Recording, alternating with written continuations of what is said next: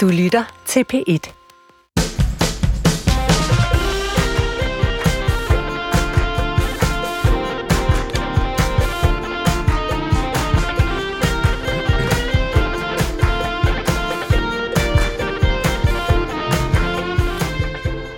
God formiddag, og rigtig hjertelig velkommen til det lille program, vi har valgt at kalde Ugen Forfra. Og det skyldes ganske enkelt, at det lige præcis er det, vi beskæftiger os med her i programmet. Vi øh, genbesøger den uge, der er gået, kigger på de spændende, opsigtsvækkende, også nogle af de historier, der måske er forsvundet lidt i nyhedsstrømmen. Vender dem en gang og øh, sætter en ny, og synes vi egentlig selv, mere rammende overskrift på. Og jeg kan sige, at vi i denne uge, vi værende undertegnet Huxi Bak, og ikke mindst mit anker her i programmet, Aminata Amanda Kåre, skal forbi, øh, ja, vi skal en tur til Christiania, hvor en chefredaktør for Danwatch er blevet øh, anholdt. Vi skal forbi en sag om noget, som nogen sikkert vil betegne som kunst, andre vil betegne som almindelig teori. Øh, vi skal se lidt på, hvordan det går med Jacob Ellemann. Vi skal en tur til Jylland med nogle skolebørn. Øh, og så skal vi selvfølgelig også lige se, hvordan det går i Alternativet. Det har vi gjort en, en del uger i træk. Men Det- den følgetong bliver jo ved med at give. Det kan man sige. Så det er egentlig... Jeg tror, det bliver fint. Det må jeg sige. Det tror jeg også, det gør. Øh, til alt det, og til at bevare den gode stemning, har vi jo inviteret en gæst i studiet, som altid. Og i dag er det dig, Tommy Ahlers. Yes. Altså, ja, du er jo en mand af mange titler, så jeg vil sige iværksætter, tidligere minister, Adjungeret professor. adjungeret professor. Jeg tænker bare, det er den seneste, jeg har tilføjet, og den, mm. den, den kan også noget. Ja. Det kan jeg mærke. Den kan noget. Altså, man kan sige, vi har glædet os til, og vi, vi har snakket om i går, at vi er meget glade for, at du kommer lige præcis den her uge, fordi vi har så mange øh, historier, som vi tænker, du kan give både noget insider-info og noget, noget know-how. De siger, de siger til alle gæster, har jeg Nej, det siger vi ikke. Har det gør det Åh, oh, ikke. det gør I. Jeg kan nævne Især to, jeg kan nævne to, jeg kan nævne to, vi ikke har sagt det til. Okay. Han var en af dem. Okay. Men lad den ligge. Lad den ligge. Lad den ligge. Yes. Nå, men jeg er glad for, øh, glad for at være her. Vi er også glade for, at du er. Stor fan, mest af jer, men også lidt af jeres program. Vi tager Det er den. derfor, Er du det godt, eller hvad? det er derfor, det er derfor du kun er den. adjungeret professor, Tommy. Ja, når man siger ja. sådan noget der. Nå, men vi... Så lad mig starte med det her. Er du fan af den danske model, Tommy? For det er der, vi starter i dag. Nå, arbejdsmarkedet. Ja, ja. Yes. Skulle lige spore os ind der. Så fint. Jeg- Adjungeret professor. Ja, ja, ja, jeg er ikke rigtig professor. det øh, ja, det er jeg. Den fungerer. er det, jeg mener. Yes. Eller det, det ved jeg jo så ikke engang, om den gør. Jo, det gør den jo. Prøv lige at kigge på vores arbejdsmarked. Det, har jo, altså, det fungerer faktisk ret godt. Nå, men det, det er jeg sådan set enig i, men det, det vi skal frem til nu, det er, at den er jo sådan højt besunget Yes. Mm. rundt i hele verden også. Det er jo sådan noget, altså der er jo ikke de politikere, der kommer hjem. Nu har de jo alle sammen været i FN i den her uge i New York osv. osv. Så det, det bliver altid sådan om den danske model, og det fungerer. Og det, altså, der er jo selvfølgelig også noget med de her trepartsforhandlinger, der giver mening, og det har kørt i en masse år. Men der er altid sådan lidt, jeg synes altid, der er skænderier om den danske model. At der er altid nogen, der sådan prøver at, at klippe nu skal jeg se, om jeg kan huske noget professoragtigt, hypotenusen af. Altså ligesom tage noget af trekanten. Der er, der er altid lidt bøvl. Og det er i virkeligheden også det, vi skal øh, beskæftige os med nu. Jamen, den danske model er vel ikke trekanten? Jamen, nej, men altså trepartsforhandlingerne, så man ligesom... Jo, men den danske model er jo, at vi overlader det, der sker på arbejdsmarkedet, over, overlader vi til arbejdsmarkedets parter. Præcis. Det gør de. Ja, ja. Og så har vi den anden, som er trepartsforhandlinger. Og det er jo, at regeringen, at man fra et politisk hold gerne vil have, at der sker noget nyt, og så indsætter de sig i den der, så bliver det så til en Det er det, trekant mener. i stedet for. Det er det, jeg mener. Så det er ikke Så- den danske model. Nej, nej, men der er jo en trekant i sidste ende, som får det hele... det er der ikke. Når du ser den danske model, så er det arbejdsmarkedets parter. Og det er Ja, ja, en okay. tokant. Hvad hedder det? En linje. Jeg synes, at vi begge to fik udstillet, Uvidenhed at, omkring. at ingen af os nok bliver rigtig professor nogensinde. Ej, det synes jeg, du fik udstillet. Men måske også i virkeligheden en, et dilemma, som er, når man taler om den danske model, fordi det er lidt forskelligt, hvad folk hører, der bliver sagt. Fordi man i virkeligheden bare, hvis man kritiserer, hvis du ikke kan lide den danske model, så hader du Danmark. Og hvorfor gør du egentlig det? Ja, det kan man godt se. Ikke? Det jeg vil frem til. Den har noget heldigt omkring Den sig. har nemlig noget den og er som så bliver brugt, i hvert fald i den politiske debat, bliver det så brugt til at sige, det må du ikke sige, fordi så, så, øh, så øh, laver du en indgriben i den danske model, og så bliver det, kan du ikke lide den danske model? Mm. Dermed afsværger du dig Danmark, ikke? Som, som du lidt giver udtryk for. Ikke? Og så stærkt kan det gå. Ja, det kan det. Der er meget, der er meget få skridt derhen. Ja. Ja. Ja. Men nu skal vi så se på, det er virkelig det, vi skal frem til, om øh, statsminister Mette Frederiksen afsværger den danske model. Øh, vi er ude i, at der gennem lang tid hos øh, Socialdemokratiet, og sådan set øh, en lang række partier i Folketinget, har været en summen omkring, nogen på det danske arbejdsmarked skal have lidt mere i løn. Der er sådan forskellige faggrupper, der er blevet fremhævet. Øh, altså i valgkampen var der jo øh, godt drøn på. Det var sygeplejersker og politibetjente og det ene og det andet, der blev, der blev nævnt efter. Og det var også sådan lidt, hvad der lige stod i aviserne den dag, hvem der blev fremhævet. Men øh, nu har statsminister Mette Frederiksen øh, simpelthen sat ord på, hvem der skal have mere i løn. Og det er meget konkret. Hun nævner fire faggrupper. Det er sosuer, det er pædagoger, det er sygeplejersker og fængselsbetjente. Og sådan temmelig konkret, der er også beløb på 2500 mere om måneden. Vi har lige et lille klip, hvor hun øh, præsenterer sine tanker. Det var i et øh, interview med TV2. En del af løsningen på det her, tror vi, er et, et konkret lønløft i den offentlige sektor. Hvor kigger vi så hen?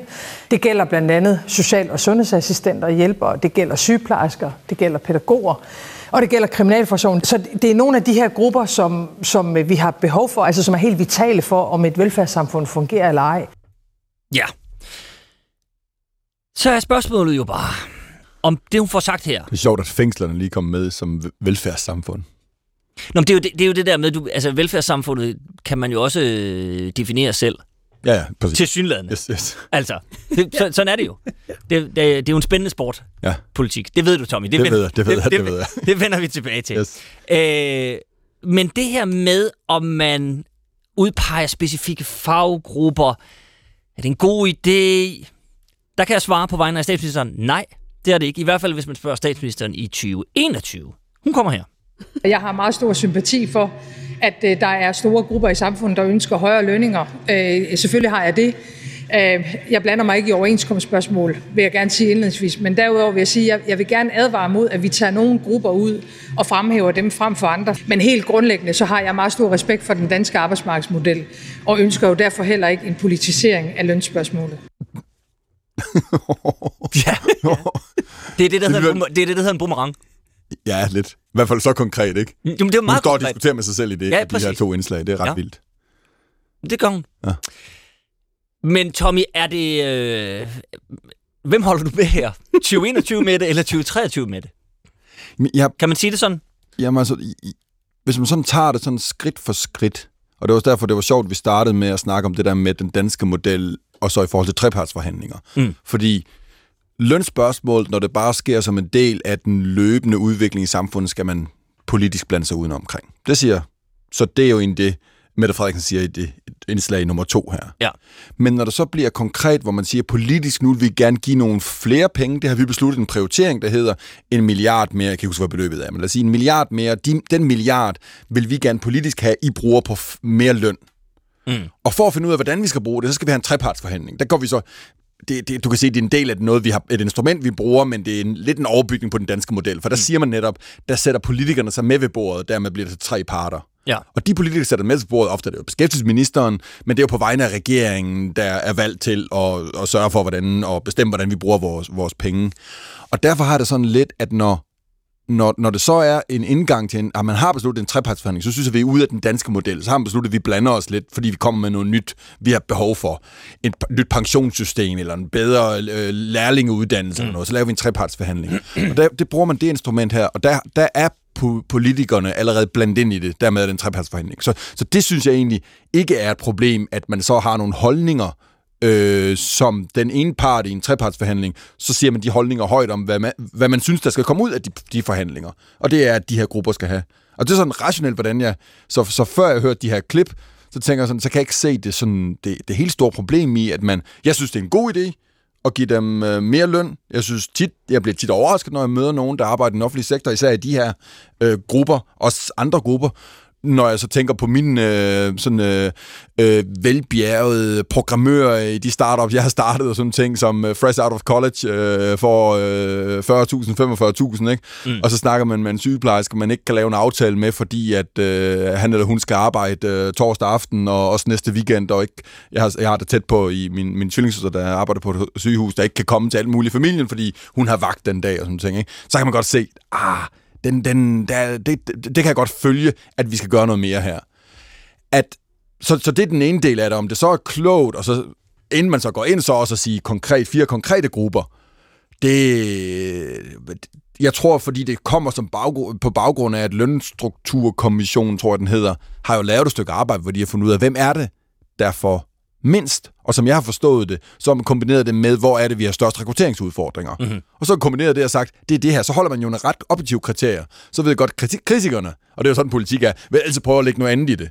De vil jo prøve at lægge ordene i munden på Mette Frederiksen, der hedder, Nå, en fængselsbetjent der passer på dem, der er dømt, er åbenbart vigtigere end dem, der skal fange dem, ham, før han skal dømmes, end politibetjenten. Ikke? Der kan du bare se, du kan jo ikke lide alle i velfærdssamfundet. Jo, jeg kan, men jeg har bare lavet en objektiv analyse omkring, en, hvem, hvem ligger lavest på lønudviklingen, og hvor har vi de første, største rekrutteringsudfordringer. Og det har fået mig til at, frem, til at komme til det her forslag, de her fire grupper skal have. Men lad os, lad os sætte os ind på handel. Ikke?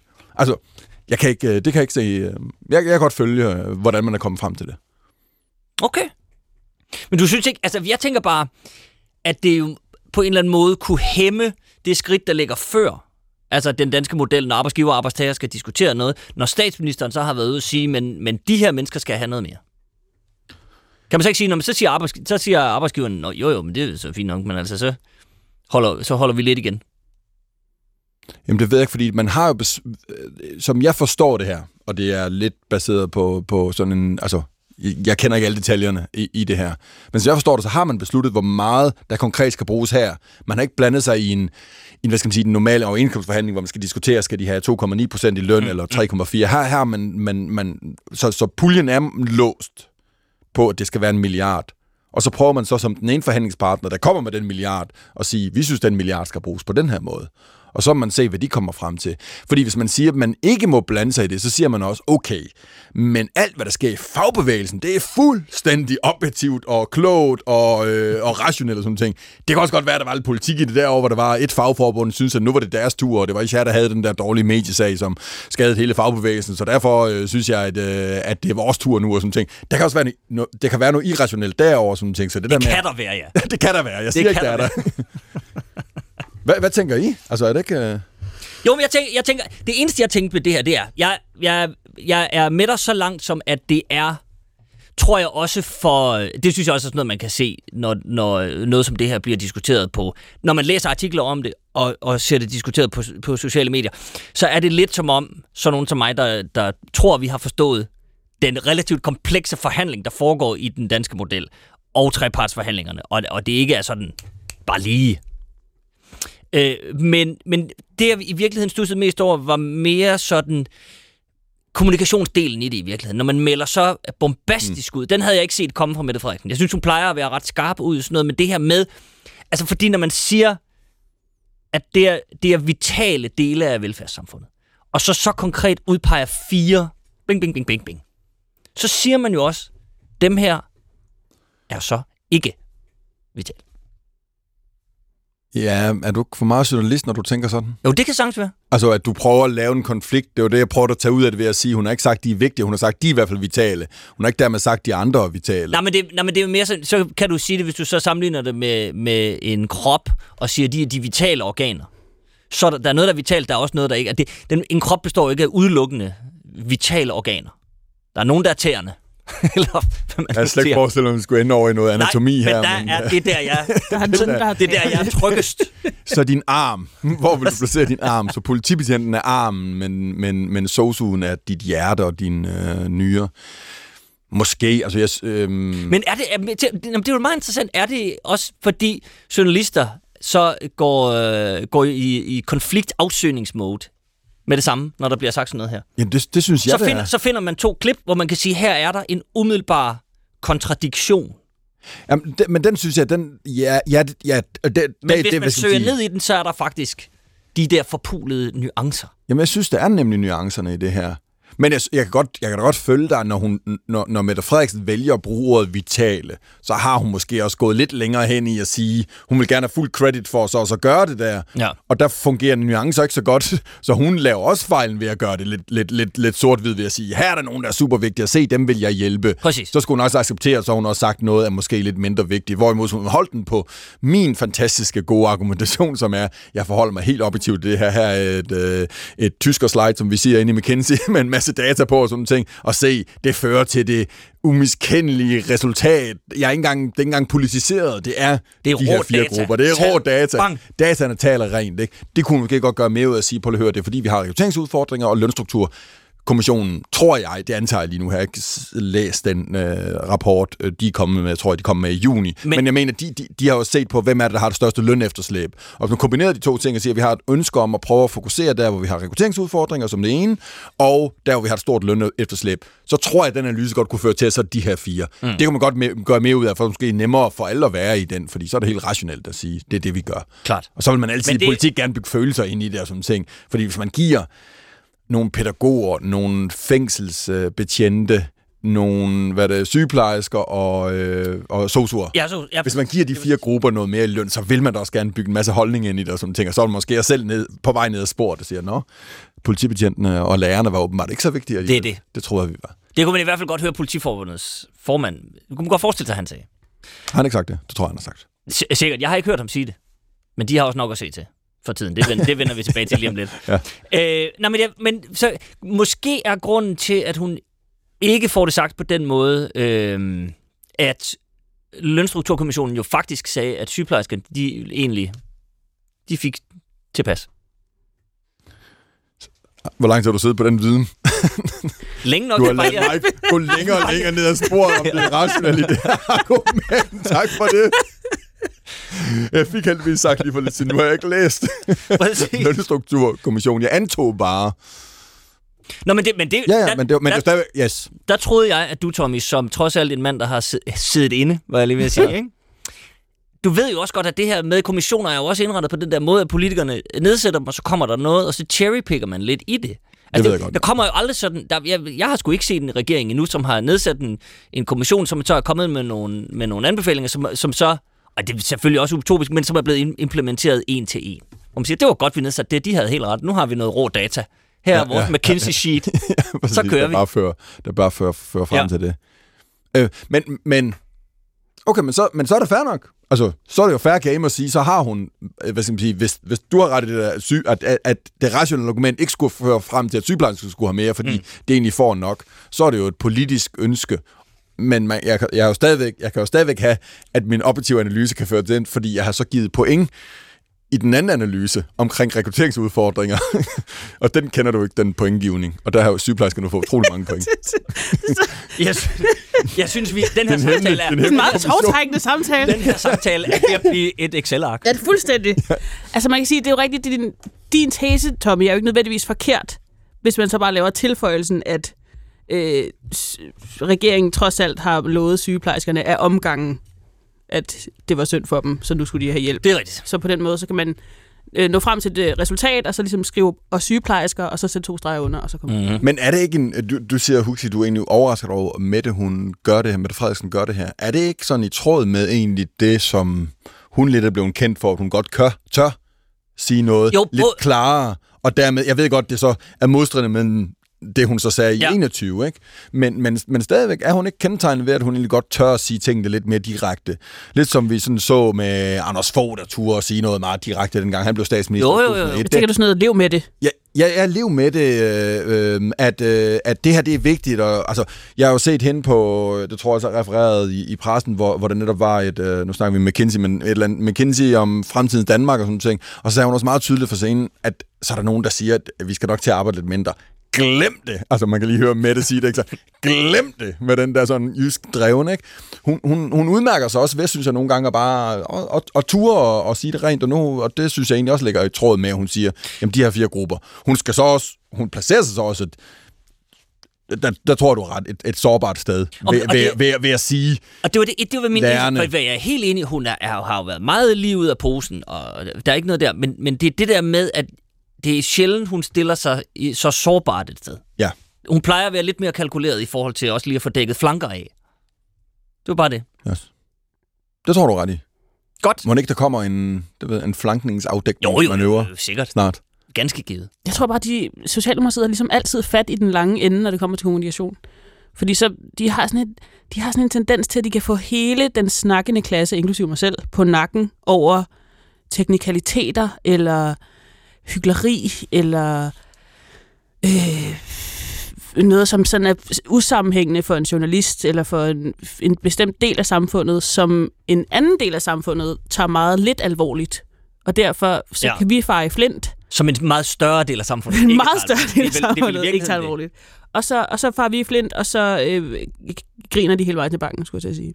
Ja, fordi de bruger det, at du farer i flint Præcis. som en markør er på at sige, ja, lige præcis, ja, og, og det bliver sådan, ja. Og, og det, det, det har Socialdemokratiet jo været gode til at gøre. Virkelig de startede gode til. med at gøre det, da, da de begyndte at gå... Altså, de, de, de elskede jo, når radikale kaldte dem for hårde på udlændingepolitikken, ikke? Ja. Altså, der, når, når i, den, i den gamle røde blok, at man skulle have de diskussioner, ikke? Det passede perfekt ind, fordi det var det, de ville jo. Mm. Øhm, altså, så, ja. så, det, så, så det, det, har, det tror jeg faktisk, du har ret i, at det har, det har de excelleret i. Så, men hvordan den her så... Inger Støjberg gør det også virkelig godt. Ja, en, I øvrigt. Yes. Øh, altså en konflikt, københavnske salonger. Alle går amok. Og sådan, københavnske salonger? Ja. Hvor har vi salonger henne? Hvad er det? Hvad, hvad, hvad, Men var det det, er det jo det- håbløst det sagt? fordi- Var det håbløst sagt af sådan en bunderøv? Men det er fordi, Og det er så- svært at se en salon, når man sidder inde i den. Så kan man ikke... Nej. Så ser man den ikke. Hvor, hvor sidder vi? Hvor sidder vi henne, henne på Dan- Danmarks Radio? Præcis. Men, men hvor, hvor er det... Er det så, at vi sidder og diskuterer det her igen, at hun vil give... Er det bare den der med at bare få det gentaget? Nu siger vi, nu har du sagt 2.500, altså den der, der er det der gamle eksempel fra øhm, øh, Ryanair, tror jeg det er, der, øh, der, der pludselig laver en regel om, at nu skal, hvor man tænker, altså hvor, hvor det nu koster 10 øh, pund at få en øh, kørestol med på flyet. Ja. Et eller andet. Ja. Og folk går jo helt amok. Man kan jo se på, man tænker jo sådan, på 1000 km afstand, kan du ikke se, hvor dårlig en PR-historie det er? Hver eneste gang, de så skal ud og forsvare det, siger de, jamen der er jo grænser for, hvor meget vi kan give gratis væk, når en billet kun koster øh, et pund.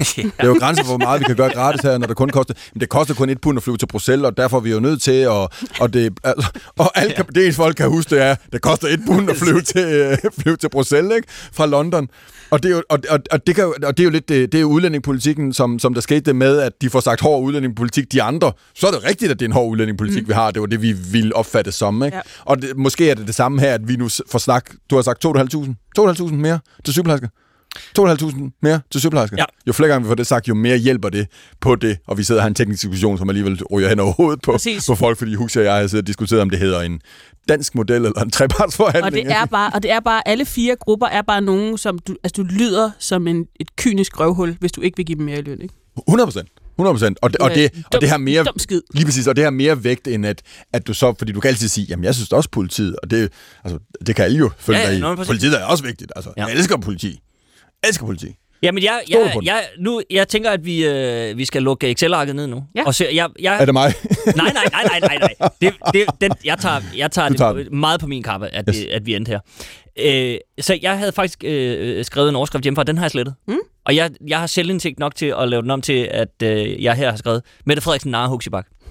Jeg synes, ja. det er perfekt. Det synes jeg er fair nok. Ja. ja der er jeg ikke for fin. Det bliver den nye.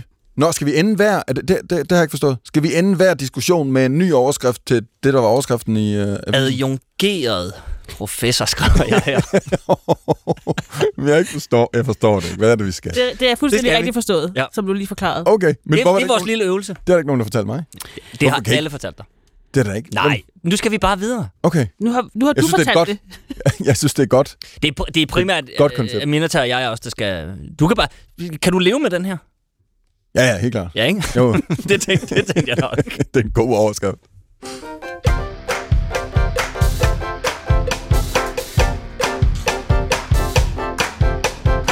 Altså, nu, nu skal vi øh, et markant andet sted hen, vil jeg sige. Vi skal til Dansk Sprognævn, som vil rydde op i det danske sprog. Det er der i hvert fald en, øh, en række overskrifter, der har påstået i ugens løb. Øhm, Ja, det er vel der, vi er i ja, virkelig. ja, præcis. Fordi spørgsmålet er egentlig, om de vil det. Ja. Øhm, det drejer sig om, at de, vil, de har gennemgået alle de kønnede ord. Ord, der ender på kvinde eller på mand. Øh, afholdsmand, bestyrelsesformand. Og så har de lige gennemgået, om ordbogen ligesom skal omfavne en, en modsat pendant. Der er også nogle små elementer af, at ordet fjante, for eksempel, ikke længere forklares med, at det er noget piger gør, men det er noget børn gør.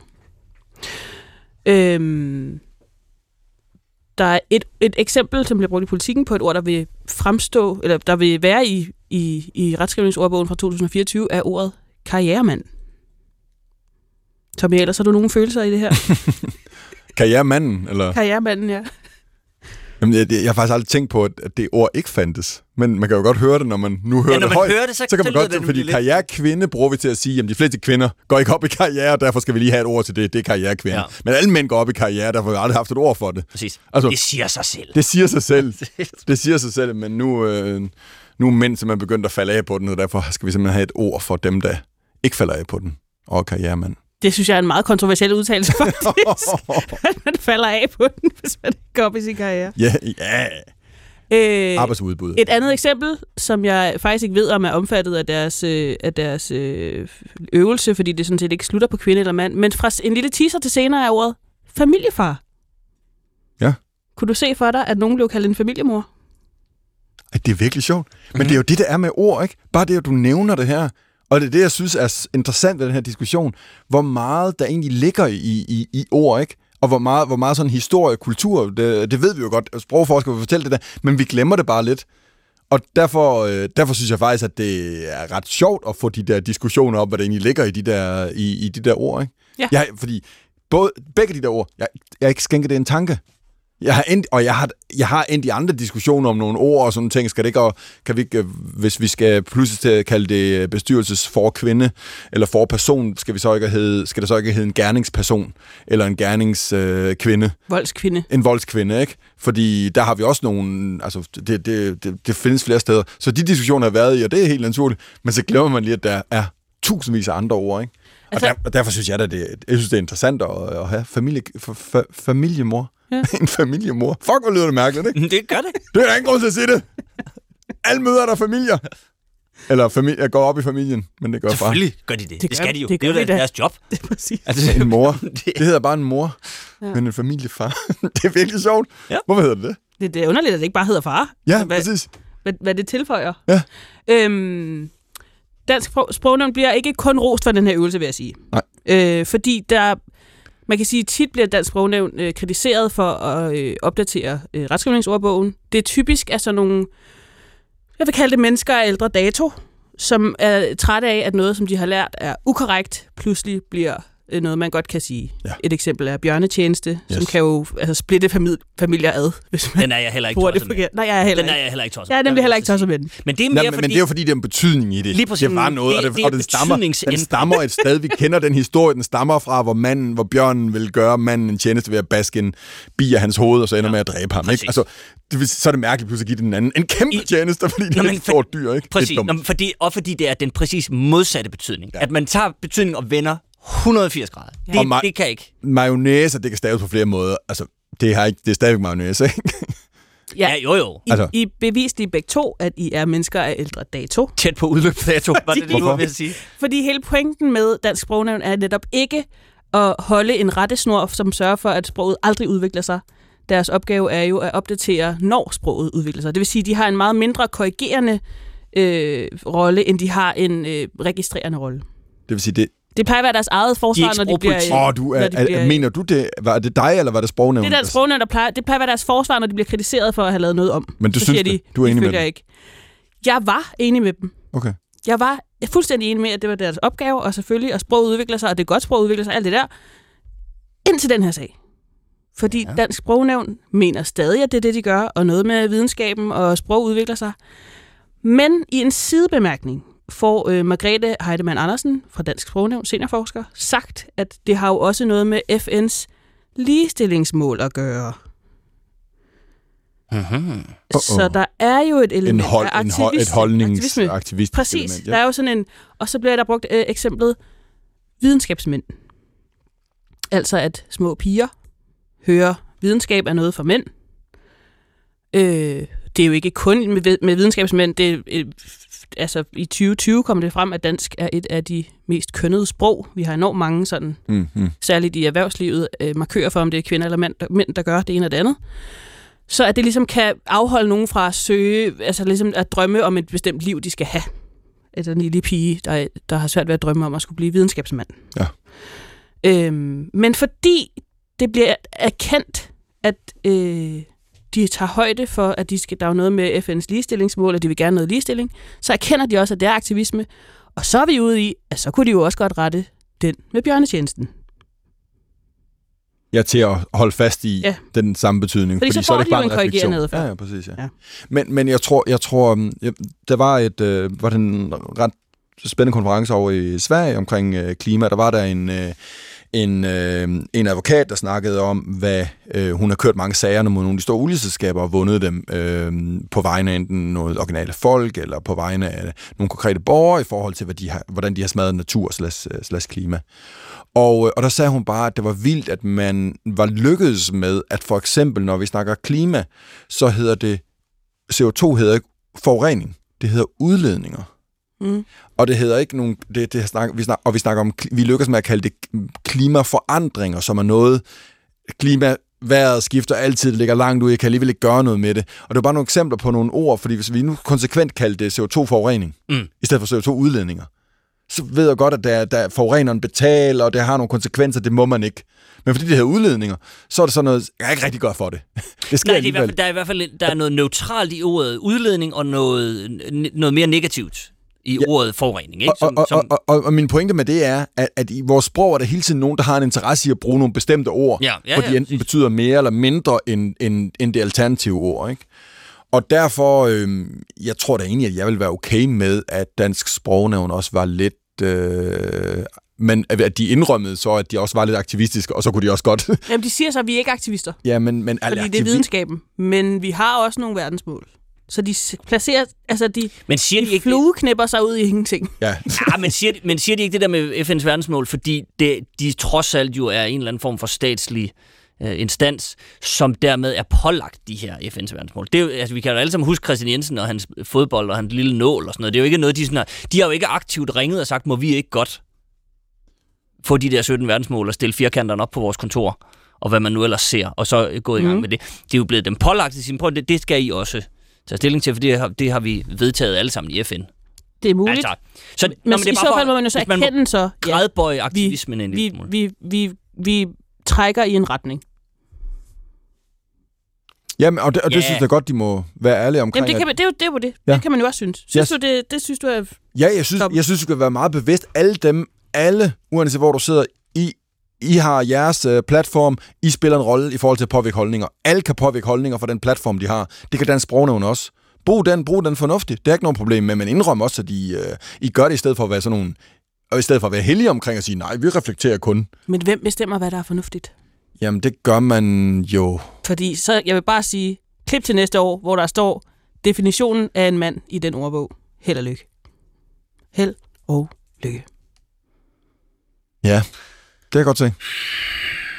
Men må de godt... Altså, nu, jeg tror faktisk, du, du ender faktisk lidt med at, at overbevise mig lidt om det kloge ved at kigge på nogle af vores ord med, med de der eksempler, ja. øh, der lige var på både karriere, kvinde, karriere, mand, familie, far, familie, mor. Mm.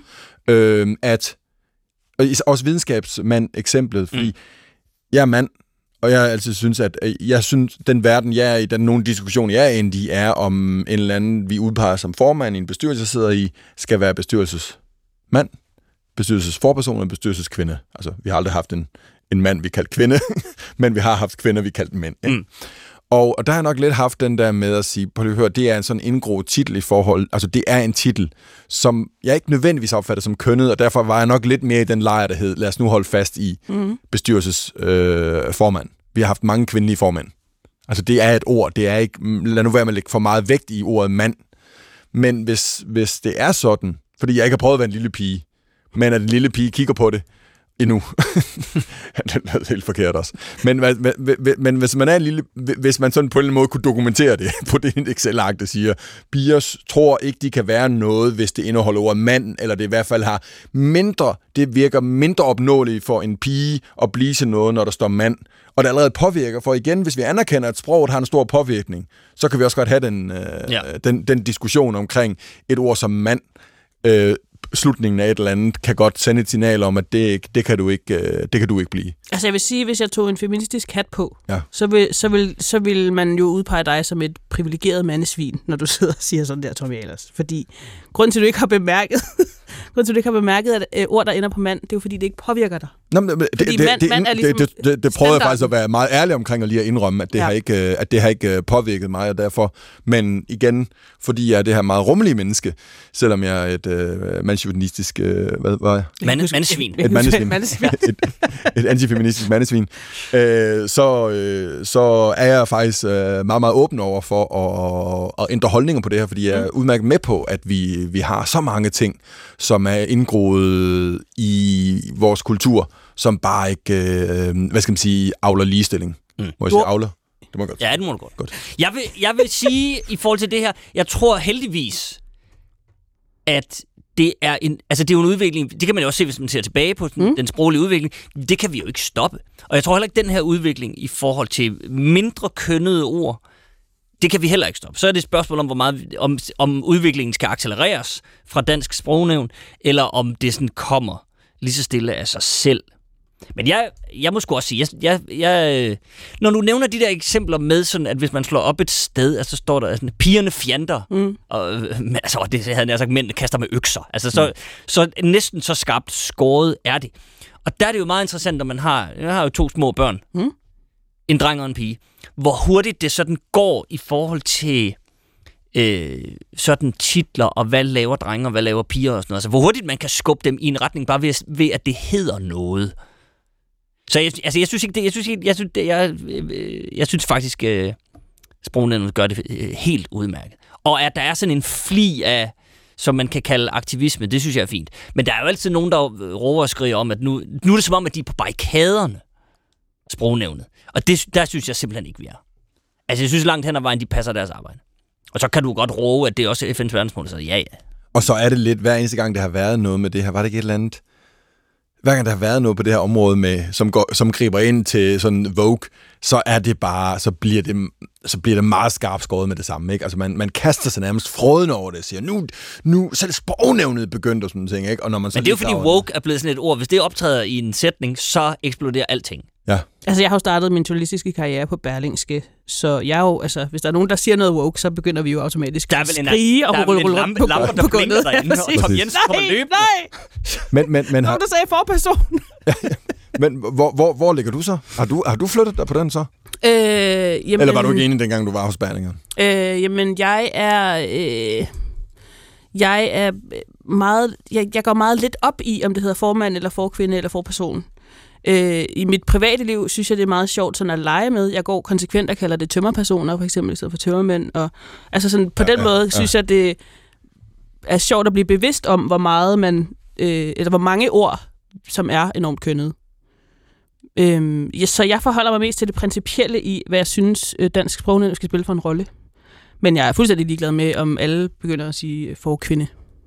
Så du, du tror ikke, hvis vi lige skal den, om jeg var en, en, en det der, du, du sagde, mande, privilegeret mandesvin. Pri- Privilegeret mandesvin. Pri- privilegeret At jeg, mandesvin. jeg synes ikke personligt, at du er et privilegeret Nej, det, mandesvin. det, det forstår jeg godt, men, men du synes heller ikke, at du bliver, øh, at du ikke anerkender, øh, altså hvis, har du et problem, du er kvinde, og dermed også været en lille pige engang, mm. Mm. antager jeg. det går ikke. Øh, det er korrekt. Jamen, det, det kunne godt være, at, at det havde, ikke var startet der, men det er det så. Øh, men men at, at, at øh, det der med en videnskabsmand mm. Gør bare, at du det ser, virker bare lige lidt mindre. Det virker ikke umuligt, fordi du bl- bliver klogere og klogere og forstår godt, at det ikke var kun mænd, der kunne blive det. det lad os sige, du forstår det som 10, i 10-årsalderen, men da du hørte det som 6 år, hvor du begyndte at forme nogle, nogle holdninger, øh, vi er utrolig modtagelige som 6-årige, at der troede du ikke, at det kunne være en kvinde. Kan du følge den argumentation? Den kan jeg sagtens følge. Okay, Sagtens. interessant. Og så Øh. er det jo også interessant at lave det om. Men jeg, jeg personligt synes jeg, at det skal ske organisk. For jeg Jeg- synes ikke, at sproget skal styres af nogen. Men så er vi vel Ah. tilbage til, til din egen definition af, hvad sprognævnet laver. Det er det, der er mit pointe, Huxi. Ja, no, godt, godt, godt. Nu forstår vi det. Nu forstår vi det. Godt. Nu kunne man få det til et kursus i argumentationsteknik. Jamen, jamen altså, okay. Nej, okay. Men har yes, du en yes. overskrift eller hvad? Og der vil jeg... Vi har bevæget os ud i et sprogligt minefelt, så jeg er meget spændt på, hvad der kommer nu. Altså, jeg har et, en overskrift. Jeg har den med hjemmefra. Er det noget... Der kan jeg bare lige hurtigt spørge. Nu, nu er du også på BT. Mm. Går du BT på den her? Nej. Mand vælter på motorcykel. Familiefar. Præcis. Nej, det gør jeg ikke. Okay. Øh, jeg har kaldt den... Øh, Dansk bliver smadret. Dansk Sprognævn øh, flueknipper ordet aktivist, aktivister. Vi er feminister. Udopstegn. Ja. Ikke? Fordi Da- FN's verden på. Dansk sprognævn flueknipper ordet aktivisme, kolon, Ja. ja. vi er feminister. Og det sjove er også, at et sprognævn flueknipper sproget ud i noget, som ikke giver mening. Så vil jeg gerne komme med den her. Mm. Og nu holder I fast. Ja. Dansk sprognævn gør dansk en bjørnetjeneste. Okay. Ah, okay. Og så kan du bare ligge, Så så, læner kan jeg du mig ligge tilbage. den, så kan, du, så kan jeg sidde og tykke lidt på den. Hvad synes I, det betyder? Nej, det, må, må, jeg godt, må, må jeg stemme på den? Det må du godt. Jeg stemmer også på den. Ja. Satans husi. Havde du forberedt den hjemmefra? Den kom til mig. Den kom til mig. Det er ikke, det er ikke altid, det er sjældent, det sker. Men den kom lige til Det var mig. sat med god. Gør, dansk sprognævn gør ligestillingskampen en bjørntjeneste. Ej, dansk sprog. Ja, det kan du også sige. Ja. Den kan bruges jeg er til lidt mere alt muligt. raffineret. Fint. Synes jeg var som gæst her i dag. Flyt et komma og tage æren. ja. Præcis. Men øhm, apropos flueknipperi, så skal vi en tur til Alternativet. Øhm, det parti har... Må jeg, må jeg ikke lige ødelægge fuldstændig flowet her? Det må du gerne. Jeg har helt glemt at fortælle Det kan slet ikke lade sig gøre. Jeg har helt glemt at fortælle en sjov historie til det, da vi startede med at sige den danske model. Så det eneste, da du siger danske model, det eneste, jeg, kan, jeg lige kunne tænke på, det var en gang, jeg sad til et møde, og så var der nogen, en fra fagbevægelsen og en fra arbejdsgiversiden. To profiler, jeg ser ikke, hvem det var, der skulle holde et oplæg Godt. om den danske model. Og så deres første slide, hvor der bare stod den danske model, så var der et billede af Helena Christensen. Det er den mest er boomeragtige joke. Det er så boomeragtigt. Det så... Det er så boomagtigt, men Ja. ja. hver, hver eneste gang, og jeg var, jeg var helt færdig, da jeg sad og skulle... Hvor, hvor, det, hvordan kunne I Ja. ja. tænke, at det var sjovt? Ja. Ja. Eller, altså, Jamen, det er så... så Det- det må det var en anden tid. Det skal syv måneder siden. det, var en anden, det var en anden tid. Men det var så, så hver eneste gang folk siger den danske model, så kommer man bare til at tænke på den ja. der slide. Ja. De stod med, det var så dumt. Altså. Nå, men jeg kan sige, altså for... For... Øh, ja, det er sgu snart... Det er snart 15 år siden, der lavede jeg også nogle programmer til DR2, som hed Økonomi for Dummies, og der, der var der også nogen, der foreslog den joke. Vi skulle lave noget om den danske model. Hvad med sådan en pige, der kommer ind? Nej, skal vi ikke. Nej, præcis. Så, og, og jeg vil sige det samme nu. Jeg vil sige det samme nu. Nej. Nej, det skal vi ikke. Nu skal vi lige have dansk sprognævn til at definere den danske model, ikke? Hvad står der nede under det? Det gør ikke noget, du ødelagde flowet, for jeg synes, det var godt, at vi lige fik den historie med. Ja, absolut. Kan du give forbogstaver på nogle af de profiler, der? godt. Så lad os vende tilbage til Alternativet. Et parti i det danske øh, folketing. Øh, PT bestyret af øh, forperson. Hmm? Francesca Rosenkilde. Hun har ikke noget nemt job. Det tør jeg godt at sige Mm. i den her sluttede kreds. Øh, partiet Alternativet er, har jo siden sin øh, stiftelse været i problemer. Ofte selvskabte, hvis jeg sådan skal, skal analysere det fra, fra øh, Uffe Elbæks Altså, så kom de til at holde et vælgermøde nede i en sexklub med nogle sexgynger og alt. Der har været mange spøjse ting. Øh, folk- Peniskollage. peniskollager.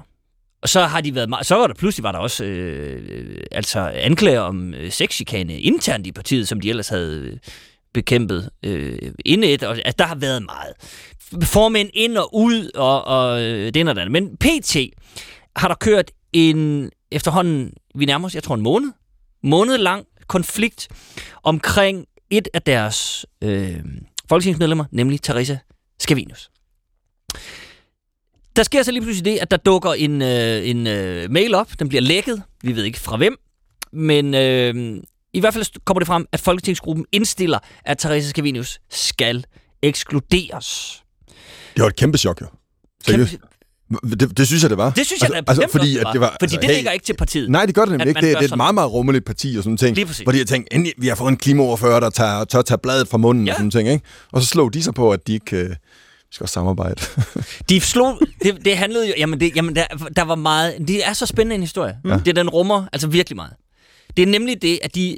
Det mest rummelige parti, og det altså, har de jo ord til andet sagt selv, det, de, slår, de har slået sig op på en ny politisk kultur. Vi skal gøre tingene på en anden måde. Vi er nødt til at tale om det her. Det skal være konsensusbordet osv. osv. Vi skal kunne rumme hinanden. de indstiller så, uden så, også sådan lidt hemmeligt-agtigt, at hun skal ekskluderes. Hun får ikke sådan rigtig noget at vide selv, og det er sådan lidt mystisk. Så kan de godt se, at det er måske, det er måske en dårlig sag for os. Øh, så bliver der øh, hyret en konfliktmailer, som ligesom skal, øh, skal på banen og se, om de kan redde det her. Øh, og der er, jo, der er jo meldinger om øh, giftigt arbejdsmiljø og så videre. Og det, det ser ikke så godt ud. Og hele folketingsgruppen, i hvert fald øh, Francesca Rosenkilde, siger, at det er simpelthen Teresa Scavenius, som skaber det her giftige arbejdsmiljø. Der sker så bare det, at øh, den her øh, konfliktmæler så laver en fem sider lang rapport, som så også bliver lækket. Mere ny politisk kultur er det ikke. At der, det får sig ud af den sig. Øhm, og han skriver blandt andet, nu siger jeg han, jeg ved faktisk ikke engang, om det var en mand eller en kvinde, fordi vedkommende vil ikke rigtig øh, udtale sig. Vedkommende har lavet den her øh, rapport, og, og det er så det, siger vedkommende. Nå, anyways. Han kalder det en fejl, at Folketingsgruppen peger på Teresa Scavenius som problemet. Det er en stor fejl, vil jeg mene, skriver han. Det kan aldrig være en person, der er problemet. Det er problemet, der er problemet. Det er meget konfliktmæleragtigt skrevet. Det er meget konfliktmæleragtigt. Det må man sige. Ja. Øhm, Theresas position og jeres andres positioner betragter jeg som et symptom på et langt mere komplekst og omfattende problemstilling, står der i det her lækkede dokument. Og så kommer der noget, som jeg synes er spændende. Alternativet synes at have, og det er altså konfliktmelderen, der siger det, Alternativet synes at have en vis modvilje mod at træffe beslutninger, der kan gøre nogen kede af det. En beslutningsresistens. Det synes jeg er en meget præcis øh, analyse af, hvad der foregår. Der synes jeg, konflikt... At de, de vil ikke lave... Altså, han, han si, vedkommende Ja. siger, at Alternativ ikke vil træffe beslutninger, som gør nogen kede af det. Ja. Åh, hvor sødt. Nå, men, nå, men, og, Der sidder i Folketinget. jo, men jeg tror, det er ret sjovt. Nu er der ikke nogen, der bliver kede af det. Men jeg er det tror, det han ord, har- han bruger? Nå, det er det, der står. Det, men jeg tror, han har fuldstændig ret. Ja. Alle får en krone med i løn. Jo, men det er bare, jeg tror, at det er jo helt ret, hvis, hvis så sker der ingenting. Men det interessante er jo, den eneste beslutning, de godt vil træffe, det er at indstille uh, Teresa Scavenius til eksklusion. Det kan da godt ske, hun bliver en lille smule ked af det. Trods alt. Men i hvert Ja, fald... de ikke vil gøre nogen ked af det, men så var der alligevel noget, der trumfede. de Præcis, vil gøre nogen og ked det af var det. Du må godt blive ked det var af det. Teresa. Du er bare så ud- umulig, så du godt må blive ked af det. Men det er jo så det, altså der er jo ikke, jeg kan jo heller ikke rigtig finde ud af om... Vi har jo haft hende på besøg her. Det er rigtigt. Hun har været gæst. Hun har været gæst her, det var herlige to timer, mm. men vi ved også godt, og det ved, tror jeg også godt, hun selv ved, hun har, jo, hun har jo haft nogle vidunderlige citater i forhold til, at hun nogle gange godt kan synes, at det er kedeligt at sidde til møder, fordi hun har ret, og de andre tager fejl. Og det er jo sådan en, en udtalelse, som kan støde nogen på, på manchetterne. Især hvis man er i en gruppe, der synes, at ingen må blive ked af det. Jeg har stor respekt for det jo. Det har jeg også. At hun, hun har meldt ud, at nogen synes, hun kører dårlig debatstil, men det er bare fordi, hendes argumenter er bedre. Det var præcis sådan, det blev sagt. Ja. Det synes jeg bare, Ja. ja. det har jeg bare respekt for. Det har du selv oplevet mange gange, eller hvad? Fuldstændig, jeg kender det så godt. Hver lørdag formiddag. to timer. Ja. kunne Som taget ud af mit eget liv. Ja, vi kan jo korte det ned til 10 minutters. Jeg har noteret uh, nummeret på konfliktmælderen. Ja. Skulle det Skulle blive det- nødvendigt i skulle- den her skulle kreds? Nå, men... Øh, altså i virkeligheden handler det om... Nu, det, det ender så med... Vi kan godt... Vi har et klip, hvor hun siger... Skal vi lige høre det? Hun har meldt sig ud af partiet. Det kan vi godt lige høre. Teresa. Ja, det er jo den her lange proces, hvor at øh, Folketingsgruppen rejste en eksklusionssag mod mig, som blev afvist af hovedbestyrelsen. Efterfølgende lavede de så en øh, eksklusionssag af mig for øh, Folketingsgruppen. Øh, og hele den proces har været meget ny, og jeg skulle lige forstå, hvad det betød. Men alt sammen har været, og den behandling, jeg har fået, har betydet, at jeg bliver nødt til at sige, at jeg har ikke længere nogen fremtid i Alternativet, desværre. Jeg er rigtig ked af det. Jeg synes, det er en meget sørgelig dag for Alternativet i dag, for jeg ved, at vi kommer til at tabe alle sammen på det. Ja, hun var ked af det. Hun blev ked af det. Det kunne man da høre. Ja. Så... Men jeg, jeg synes, altså, jeg har jo siddet i, øh, i, i Folketinget, Mm. øhm, og jeg synes, da, da hun begyndte, øh, øh, Teresa, ikke? Ja, Teresa. Teresa, Ja. jeg kan aldrig huske, om det er med i, eller Teresa, da hun begyndte ligesom at fortælle om, det gjorde hun nogle interviews sådan forholdsvis tidligt, det der med, at man så kommer til at interviewe nogle nye på tinge. Ja. Og så, øh, så jeg tror allerede sådan tilbage i januar, februar eller noget, hvor hun har siddet i Folketinget i et, i et, øh, i et par måneder, der begynder der at være nogle, nogle øh, interview med hende, hvor hun siger, at arbejdet i Folketinget sådan overrasker hende. Mm. Og der tror jeg bare, forskellen er, at hun, det, det, det gør det for alle.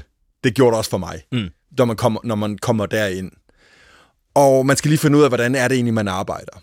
Og mange tror jo, øh, at når man så kommer derind, så er man bare en af Danmarks vigtigste personer. Og alle vil gerne høre på en. og at man kan sige noget, og alle vil lytte på en, og man har de her, især hvis man så synes selv, man har rigtig gode argumenter, nu er man en af Danmarks magthaver, så skal folk selvfølgelig lytte. Der kan man godt blive lidt skuffet, fordi sådan forholder det sig ikke altid, fordi magt findes rigtig mange forskellige steder. Det findes også i Folketinget, men man er kun en ud af 179 mm. Øh, medlemmer, og det skal man sådan lidt øh, finde sin plads i. Man er ikke valgt derind, og så står man bare, og alle gange vil lytte på en hele tiden. Det er et, øh, Folketinget er faktisk et, øh, et, et, et kollektiv, det kommer af, at man, man, man træffer flertalsbeslutninger på forskellige måder. Man har partier som konstruktion, fordi man har fundet ud af, at det er nok smart at sådan have et, et step på vejen hen mod at træffe en flertalsbeslutning af, at man lige har nogle grupper, man kan prøve at forhandle med, som ikke skal sidde og snakke med, hver gang man skal tælle til 90, så skal man snakke med, med 89 andre, der kan smart, man kan mm. snakke med nogle andre gruppeformænd eller nogle, nogle ordfører. Så man har prøvet sådan at organisere arbejdet lidt smart, men det gør også, når man sådan lander derinde, så kan man godt føle lidt, jamen det, så kan man godt blive skuffet. Og det var egentlig det, hun gjorde. Når det så er sagt, så kunne jeg da godt tænke mig, det der været en af mine refleksioner, om kunne vi have et, et folketing, hvor der var lidt mere plads til, at den enkelte godt må mene noget. Uden, prøv prøv altså, at lige at holde den tanke, yes. fordi vi har lige et klip mere med Therese Skavenius, yes. hvor hun blandt andet nævner dig, Tommy. Nå, meget af det, min kritik går på i øjeblikket generelt på Christiansborg, er jo det her med, at partierne er blevet nogle meget dysfunktionelle klubber, som kører meget sådan noget klubkultur og in-group, out-group. Det vil sige, hvis du ikke er med os, så er du imod os. Øh, og det er jo også derfor, det handler om det her med, at man skal ligesom følge en partilinje, og man skal gøre en hel masse ting. Og hvis du ikke gør det, så bliver du smidt ud, lidt ligesom om det var en rockerklub. Ja. Øh, og vi ved jo, at meget af den kultur foregår i de andre partier også, fordi min kritik af Christiansborg kulturen er jo ikke noget nyt. Der er jo masser, der har lavet den her kritik. Øsem Sækkes, Tommy Ahlers, øh, Christian Lauritsen, og der er en helt lang række af folk, men oftest gør de det bare først, når de har forladt Christiansborg. Så der er en ret bred enighed om, at partierne og kulturen på Christiansborg er meget, meget ubehagelig og hård. Øh, jeg har så forsøgt at kæmpe imod den og fortsætter så med det inde på Christiansborg. Mhm. Yes. Jeg synes egentlig ikke, at den er ubehagelig og hård. Det var ikke min kritik. Min kritik var, at der var for meget et spil, hvor det gik ud på, at lidt, vi har ret, I har ikke ret. Så alt det, I siger, det er per definition forkert. Alt det, vi siger, er per definition rigtigt. Mm. Og i det spil, der handler det mere om at få jer til at ligne nogen, der ikke kan finde ud af noget, for os til at ligne noget, der ved det hele. Og hvis det er det, din tilgang er ind, ind i et eller andet, så åbner du ikke op for at blive klogere, eller lytte til nogle andre og finde løsninger. Så bliver det lidt lidt for, hvad skal man sige, markant en, en, hvad skal man sige, en, en, en, en kamp hele tiden. Mm det var det, der sådan, hvad skal man sige, fik mig til sådan at konkludere. Det, det synes jeg ikke er, hvad skal man sige, øh, er, er særlig... Øh, det synes jeg, vi kan gøre bedre med dem, der faktisk sidder derinde, fordi jeg synes faktisk, de fleste, der sidder derinde, er, øh, er dygtige. Også dygtigere, end man egentlig sådan øh, skulle tro. Fordi man, de får credit for. Ja, de får credit for i hvert fald, mm. ikke? Øhm, så, så det var egentlig sådan lidt en... Og, og så synes jeg, der er rigtig mange store problemer, og der kan jeg godt følge øh, Therese, fordi hvis man først har taget fat i det hjørne, af politik, der hedder klimapolitik. Og først er, og nu prøver jeg at bruge et farligt ord her, opvagt ja. i forhold til, hvor slemt det står til så kan man edderrømme godt blive frustreret. For det var også lidt min frustration om at sige, det går simpelthen for langsomt, det der med, at vi skal køre det her ja. og sådan ting. Jeg kan gøre det bedre og mere og større påvirkning uden for, uden for Christiansborg. Det var det, der var min, min konklusion dengang. Men, er det... Men det er jo ikke det samme som at sige, at, at, at partierne er nogle umulige klaner og fungerer som rockerklubber og sådan ting. Det er ikke, øh, det, det er ikke, øh, det er ikke min opfattelse. Mm. Jeg synes bare, det partierne besluttede sig for at gøre, synes jeg blev for, øh, ja, for meget et spil. Men der er jo to ting, der så har forandret sig, siden jeg smuttede for politik. Det ene er, øh, synes jeg, en sådan betydningen af politik, synes jeg, jeg selv blev mindet om, da øh, krigen i, øh, øh, i Ukraine eller mm. øh, startede, altså da, da, da Rusland invaderede øh, Ukraine, i forhold til, at, at der er stadigvæk en frihedskamp og en kamp for demokrati, som er vigtig, og derfor er det også vigtigt, at vi, vi gør alt, hvad vi kan for at gøre hvad skal man sige, politik øh, så, godt, øh, så godt som muligt. Men det understreger i hvert fald, at det, det er ikke kun et spil, det spiller virkelig også sin rolle med det, der også skete i dansk politik efterfølgende i forhold til national kompromis og støtten til Ukraine og sådan ting. Der blev jeg sådan lidt, wow, det, det har også den flyvehøjde mm, politik, mm, mm, hvor jeg måske lidt var for meget i det. Vi sidder bare og administrerer, alt kører godt i Danmark og sådan ting, og sidder og skændes lidt og leger, leger et afsnit af Succession. Ikke? Øhm, og det andet, der så er sket, det er jo, at vi har fået den her øh, øh, flertalsregering hen over midten. Det har ikke, altså, det har jeg ikke forestillet mig. Jeg har ikke forestillet mig med den det måde, jeg, jeg hørte vi også tale om internt i Venstre, om for eksempel Mette Frederiksen. Ikke? Der var aldrig forestillet mig, man, man, man, man, at vi skulle komme derhen. Men det synes jeg er fantastisk at sket, og det viser en villighed til bredt i, i Folketinget at gøre tingene på en ny måde. Men, men lad os vende tilbage til det, fordi lidt senere skal vi også lige tale lidt om øh, øh Ellemann og Venstre nu, og sådan noget, og som, når, når du nævner det her med, at det var der nok ikke nogen i Venstre, der havde set. Måske heller ikke Jacob Ellemann. Men det vender vi tilbage til. Ja. Det er mere... Vi har lige et par minutter op til radiovisen. Vi kan, kan vi lige øh, fortsætte lidt på den anden side, hvis det skal være, ikke? Men, men når du siger de her ting, og når jeg hører Therese Skavine, så kan jeg blive... Øh, ja, så kan jeg blive ked af det. Forstået på den måde, at jeg, det virker som om, at, der, at idealisme er der ikke særlig meget plads til inde på Christiansborg. Det bliver sådan noget drift og noget, og så, så kan man afspore alle debatter ved at sige, at øh, partierne er ligesom rockerklubber og sådan noget, så, så hæfter man sig kun ved det. Men, men er der plads til idealisme derinde, Tommy? Kun hvis den er kombineret med tålmodighed. Forstået på den Men måde, er det så overhovedet idealisme? det er jo det. Så bliver det jo pragmatisk idealisme, ligesom Lars Løkke, ikke? Ja, jeg synes, nej, men det er jo det, jeg prøver at sige med det der med, ja, du, du skal, du, du, hvis, du, hvis du vil påvirke noget politik, skal du acceptere, ligesom at du skal, det, det er lidt et, et, et kollektiv, så du skal påvirke hele systemet, eller få nogle andre med. Men jeg kunne godt tænke mig, at, det, at, at hvis vi stadigvæk skal bevare også at have lidt nogle store partier i Danmark, og det synes jeg nogle gange godt kan være en, en god idé. Mm. Uh, her med ikke kaste alternativer under bussen, men da, da, vi, vi kunne nemmere have lidt større partier, hvis der også var mere åbenhed omkring, ja, vi er også uenige i det her parti. Internt i Venstre, der er der en holdning herover repræsenteret med Tommy Ahlers, og en anden holdning herover repræsenteret med Erling Bonnesen. Hvis der bare var mere åbent, og vi også kunne gå åbent ud og diskutere det, og det kan være et kæmpe problem, at vi måske var uenige internt. Altså tænk på øh, senatorerne i, øh, i, i senatet i USA. Mm. De øh, hvad, 100 personer, ikke? Altså hvor, hvor, hvor, hvor meget, jeg ved godt, de er lidt færre, det er et større land og sådan ting, og dermed per, per person har meget større magt, men det der med, at det enkelte person godt må have en holdning, om, om man ved, hvor den, hvad den person står for, det synes jeg godt, vi kunne sådan, i dansk politik dyrke lidt mere. Men det kræver, at partierne sagde, ja, vi er jo enige her ja. internt. Og det, og det, det kunne jeg godt have tænkt mig, alternativt faktisk var med til at dyrke. For det, det, det kunne de være, kan. en konfliktmæler kunne gøre Deres noget nye politiske det. kultur. ja, at, at de godt måtte være ja, individerne. Ikke? Hold, hold fast i de tanker, fordi øh, og vi skal lige have en radiovis, og så lad os endelig... Øh, det er vi slet ikke færdige med at snakke om. Vi skal bare lige... Jeg kan lige nå en hurtig overskrift, og jeg, den er lidt hård, men altså nu, nu kommer den bare. Mm. Så kommer der en radiovis på, så er der ikke nogen, der siger noget. Alternativets hjerne bliver løsgænger, nu er der kun dødt væv og hyggeleri tilbage. Og så kommer der en radiovis. så er der radiovis.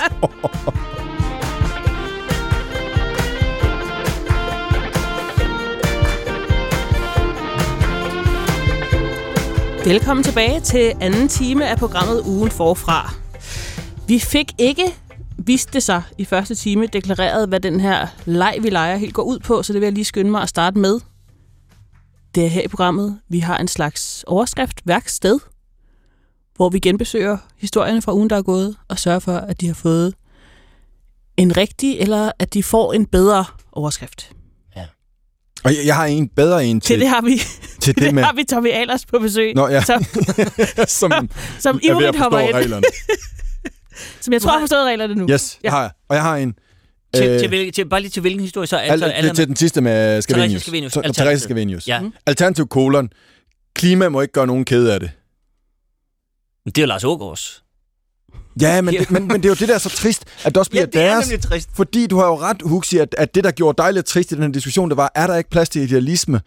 Og det er der faktisk lidt for lidt og især på klima, der er nogle områder, hvor vi har brug for nogle gange nogen, der også tør at have det rene synspunkt, og sige, at vi er nødt til at lave tingene markant om. Mm. Og det hører jeg, Teresa har. Ja. Og det skal der være plads til inde i Folketinget. Og hvis det var et parti, hvor der også skulle være plads til at have det, så er der virkelig håbet, at det var alternativ, for det var dem, der lærte os og, og tale om kødfri dage og alt muligt andet, som er blevet en helt uh, mainstream uh, ja. politik nu. Ikke?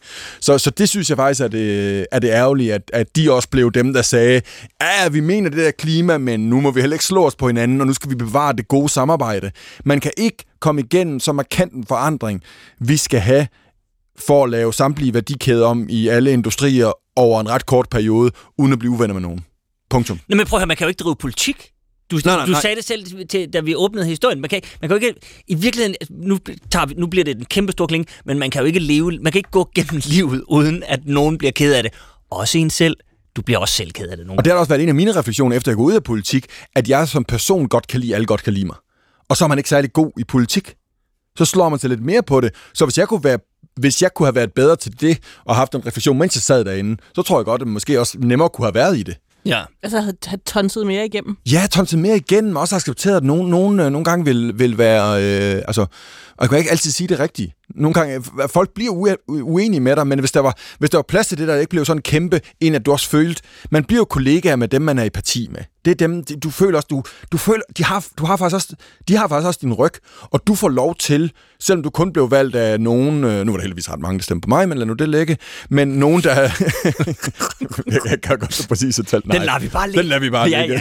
Nej, men at, at jeg fik jo lov til som klimaoverfører at repræsentere, øh, hvad var det, 23,2 procent af befolkningen, fordi de andre også brugte deres mandat til at sige, okay, pege på mig og sige, nu er du vores. Så derfor har man jo dem som kollegaer, og dem vil man jo helst ikke øh, gøre noget, så, så, så, så og, og, hvad skal man sige, blive der, der, der bliver man lidt for, hvad skal man sige, sådan complacent med ikke at vil være uvenner med dem, for det er dine kollegaer, det, er de, det mm. vi er gode til at skabe ind i partierne, som, som, som er godt, fordi at det det er ret eff- effektfuldt at gå ind som klimaoverfører og diskutere på vegne af 23 procent af befolkningen, fordi de, de andre 42 mandater, hvad det nu var i Folketinget, var, godt kunne lide, mm, godt synes, at, at jeg havde det rigtige, men det skal jo ikke gøre, at jeg så ikke stadigvæk vil kunne ture og være uenig med dem, også i offentligheden, og det er måske der, at Therese har fat i lidt i forhold til det der med partikulturen. Jeg kunne godt tænke mig, at, at, at, det var mere, at det var mere legitimt, også i partierne, at være internt uenige. Men der er det jo, at pressen så med det samme, så bliver det, der bliver interessant, det bliver konflikten, og så Ja, bliver det et ja, problem helt for et parti. helt Og sådan, ting, ikke? Men Therese Scavenius, vi snakkede lidt om det i første time, øh, var jo ret tidligt ude at sige, at hun ikke brød sig om den, som hun kaldte mobbekultur, der var på Christiansborg. Øh, jeg vil påstå, at hun nu er blevet mobbet ud. Så den kan man vel godt give hende ret i. At hun er blevet... Altså alternativet. Ja, det... For Mob, hun er ligesom ikke rigtig... Man har prøvet at banke hende på plads, det har ikke lykkedes. Hun kan ikke indordne sig den politiske kultur, og så har man mobbet hende ud. Så man kan sige, alt hvad hun har spået om, alt hvad hun har... Alt hvad Alternativet selv er gået til valg på, det er i virkeligheden det, hun selv har leveret. Nu ved jeg ikke, om hun er blevet mobbet ud. Hun er blevet ekskluderet. Det, altså, er det en mo- ud? Ah, men man kan i hvert fald sige, hvis, hvis, i forhold til politisk mobning, så må, så må man vel bare sige, at hvis man har et parti som Alternativet, som, som slår sig op på at være rummeligt og så videre og så videre, og ikke vil gøre, og ikke vil gøre nogen ked af det og så videre, beskylder hende, og det var de jo ude direkte at sige, Teresa er øh, skyld i en, øh, hun står for en giftig kultur, samarbejdsvanskeligheder. Så kommer der en konfliktmæler og siger, det er ikke hende, det er jeg selv. Altså, så, så, så er det jo, det er vel en form for De har mobning. også sagt, at hun står for en grov... Øh, hun er grov over for medarbejderne, hvor efter hendes nærmeste medarbejder har været ude og sige, jeg, jeg er vel nærmest hendes eneste medarbejder, og jeg synes ikke, hun er grov. Nej. Altså, så der, Okay, der er ja, ligesom okay, blevet startet sådan fair nok, nogle, nogle, sådan, nogle skadhistorier op. Det er fordi, man gerne skal eje, som det hedder derinde, eje narrativet derude, ikke? Så man skal eje historien, og så ved de godt, at det ser dumt ud, at de hælder hende ud, og så skal de begynde at eje historien, og så går der øhm, sådan lidt... Øh, Ja. så, så, så, så, så lægger man lidt til, og mere end godt er, ikke? Men hvis, vi, hvis det var en folkeskole, så ville Så vi man kalde det mobning. Jamen, fair nok, fair nok. Men jeg tror, Folketinget er jo et sted, og politik er et sted, hvor, hvor kul, altså, kulturen er så stærk. Og det er jo altså, det er på tværs af det hele, så der er meget med, sådan plejer vi at gøre her. Men Det er er, det, helt er det ikke det, der er hele hendes pointe? Det, Jamen, lige præcis. Og det er jo Jamen, det, det er der, hendes pointe. Og det er det, der er ærgerligt ved, at hun nu er løsgænger. Og Ja, fordi så Nå. får hun lidt, hun får desværre lidt mindre, skulle have sagt. Lige fordi præcis. før havde hun dog, hvad var de, er de seks, øh, men, seks ja. personer i... Øh, Kvinder. personer, vil jeg bare gerne kalde dem. Jamen, de har lige selv dyrket, at de, kun, det er den første folketingsgruppe kun bestående kun af kvinder. Jeg har et spørgsmål. Er medlem et kønnet ord? Tænk lige over den. Okay. at en adjungeret professor skal, skal, skal derned, det må jeg simpelthen sige. Kan vi klippe det ud? Vi kan, vi kan, vi kan sætte det 12 dB op, lige, lige den del af det. Jeg kan bare genspille det i times tid. Men lad os komme videre. Yes. Prøv at høre her. Fordi nu, nu har vi, vi skal jo heller ikke dvæle ved, selvom vi godt kunne, ved alternativet i et stykke tid. Tommy, vi skal også lige... Øh, Jeg, øde, jeg, jeg synes egentlig, jeg ødelagde lidt pointen med, med, mit, øh, med mit dårlige ord, men der, der er en... Therese har ret, der er en stærk kultur, og, og, og jeg kan da godt, sådan, efter at have været derinde, håbe, at hun øh, gør det, hun faktisk øh, lidt sagde til sidst, at de andre har kun kritiseret det, når de var smuttet. Jeg bliver derinde og kritiserer det. Ja. Respekt for det. Og, og prøve at, at, at give det en tur mere, fordi lige præcis klimapolitikken har brug for, at vi gør tingene på en anden måde. Og det er det, hun... Det er jo, det er jo hendes hendes øh, hvad skal man sige, øh, øh, idealisme, den, den udspringer klimapol- øh, ind, ind, øh, fra klimaet. Ikke? Så øh, kæmp, Teresa.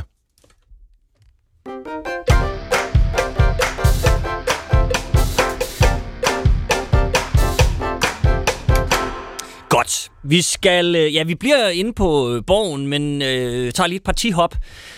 Øhm, Tommy Ahlers, siden du forlod politik, er der øh, sket en del i øh, partiet Venstre. Ja. Øh, de er gået i en regering, som de ellers svor, de ikke vil. Og det behøver vi jo ikke jogge rundt i. Det, har, det klip har vi hørt tusind gange. Ja. At det ene og det andet. Du nævnte det også selv. Du sagde, du sagde jo selv lige i radioavisen, at du havde da ikke nødvendigvis regnet med, at partiet Venstre ville gå i en regering med Mette Frederiksen.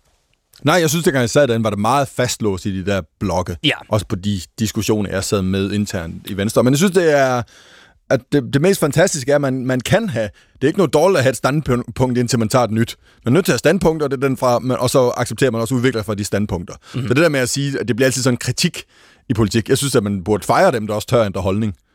Klart, men det, det er selvfølgelig bare... Det, og jeg er med på, du havde pointen lidt tidligere om det her med, at pressen er øh, opsøger konflikt. Klart. Guilty as charged. Men der er jo også bare det der med, at politikerne, og her nu, nu skal vi tale lidt om, og Jacob, om, om Jacob Ellemann, også har en tendens til i en valgkamp så at blive så, når han bliver så ultimativ, og altså nærmest personlig, altså kalder Mette Frederiksen øh, forfærdelig, og øh, altså, så, så er man jo også et sted, hvor det, vil, det er meget svært at lade den bold ligge. Yes, men det er jeg helt med Altså. på. Selvfølgelig, det er jeg helt med på. Så, sådan er det. Men Yes. vi skal prøve at tage en lille status på, hvor Venstre er nu. Øh, han har jo selv, Jakob Ellemann, for nylig udtalt, at øh, Venstre skal ikke hjem. Han vil gerne blive det der øh, midterregerings... Øh, jeg, ved, jeg ved ikke, hvad man skal kalde det. Jeg vil lige ved at kalde det en utopi, men det er det jo ikke, for den er der jo. Ja. Øh, de skal ikke hjem, de skal videre. Ja. Øh, og så var han i Deadline for nylig, og skulle ligesom prøve at udlægge teksten omkring, hvad, hvad, hvad er det, der foregår i, øh, i Venstre. Øhm, lad os lige høre, hvad han sagde der. Min opgave, det er at fremlægge Venstres politik. Mm. Det er en opgave, jeg tager enormt alvorligt, fordi jeg har ikke løst den ordentligt i de seneste fire år. Mm. De første tre år af min formandskab i hvert fald. Fordi jeg var så fokuseret på at samle noget, der ikke ville samles. Vi var limen, der bandt det sammen, og alle andre var det kogende vand, der blev hældt ud over den Ja, der eller som lim du ikke havde evnerne til at kunne samle. Ja, det, det, sådan kan man også udlægge det. Ja. Lad være, at det lyder som en mand, der er lidt på hælene. Men Tommy, hvis vi lige spoler en lille smule tilbage, var det også din oplevelse, at Venstre var limen i blå blok, og alle andre var kogende vand, der, der prøvede at ødelægge det? Ja, det var... Ja. Der var en... en der, der blev leveret en kæmpe indsats hele tiden fra venstre side på at holde sammen på Blå Blok. Altså en virkelig stor indsats. Mm. Øh, på ordførerniveau, række ud til de andre, øh, på, øh, på partilederniveau, på øh, inde i sekretariaterne og sådan ting, for hele tiden at sørge for, at vi var i synk, fordi, vi, vi, fordi antagelsen var, den eneste måde, vi kunne vinde over rød blok, det var ved at have et sammentømret, øh, en sammentømret blå blok. Så det er, det er, det er rigtigt nok. Det der blev der virkelig lagt mange kræfter i den tid, hvor jeg var en, øh, en del af det, også en, hvor, hvor jeg var en del af ledelsen i Venstre. Yes, det er Men, korrekt. men ingen af de andre, det lyder jo som om, at ingen af de andre var interesseret i at bevare blå blok.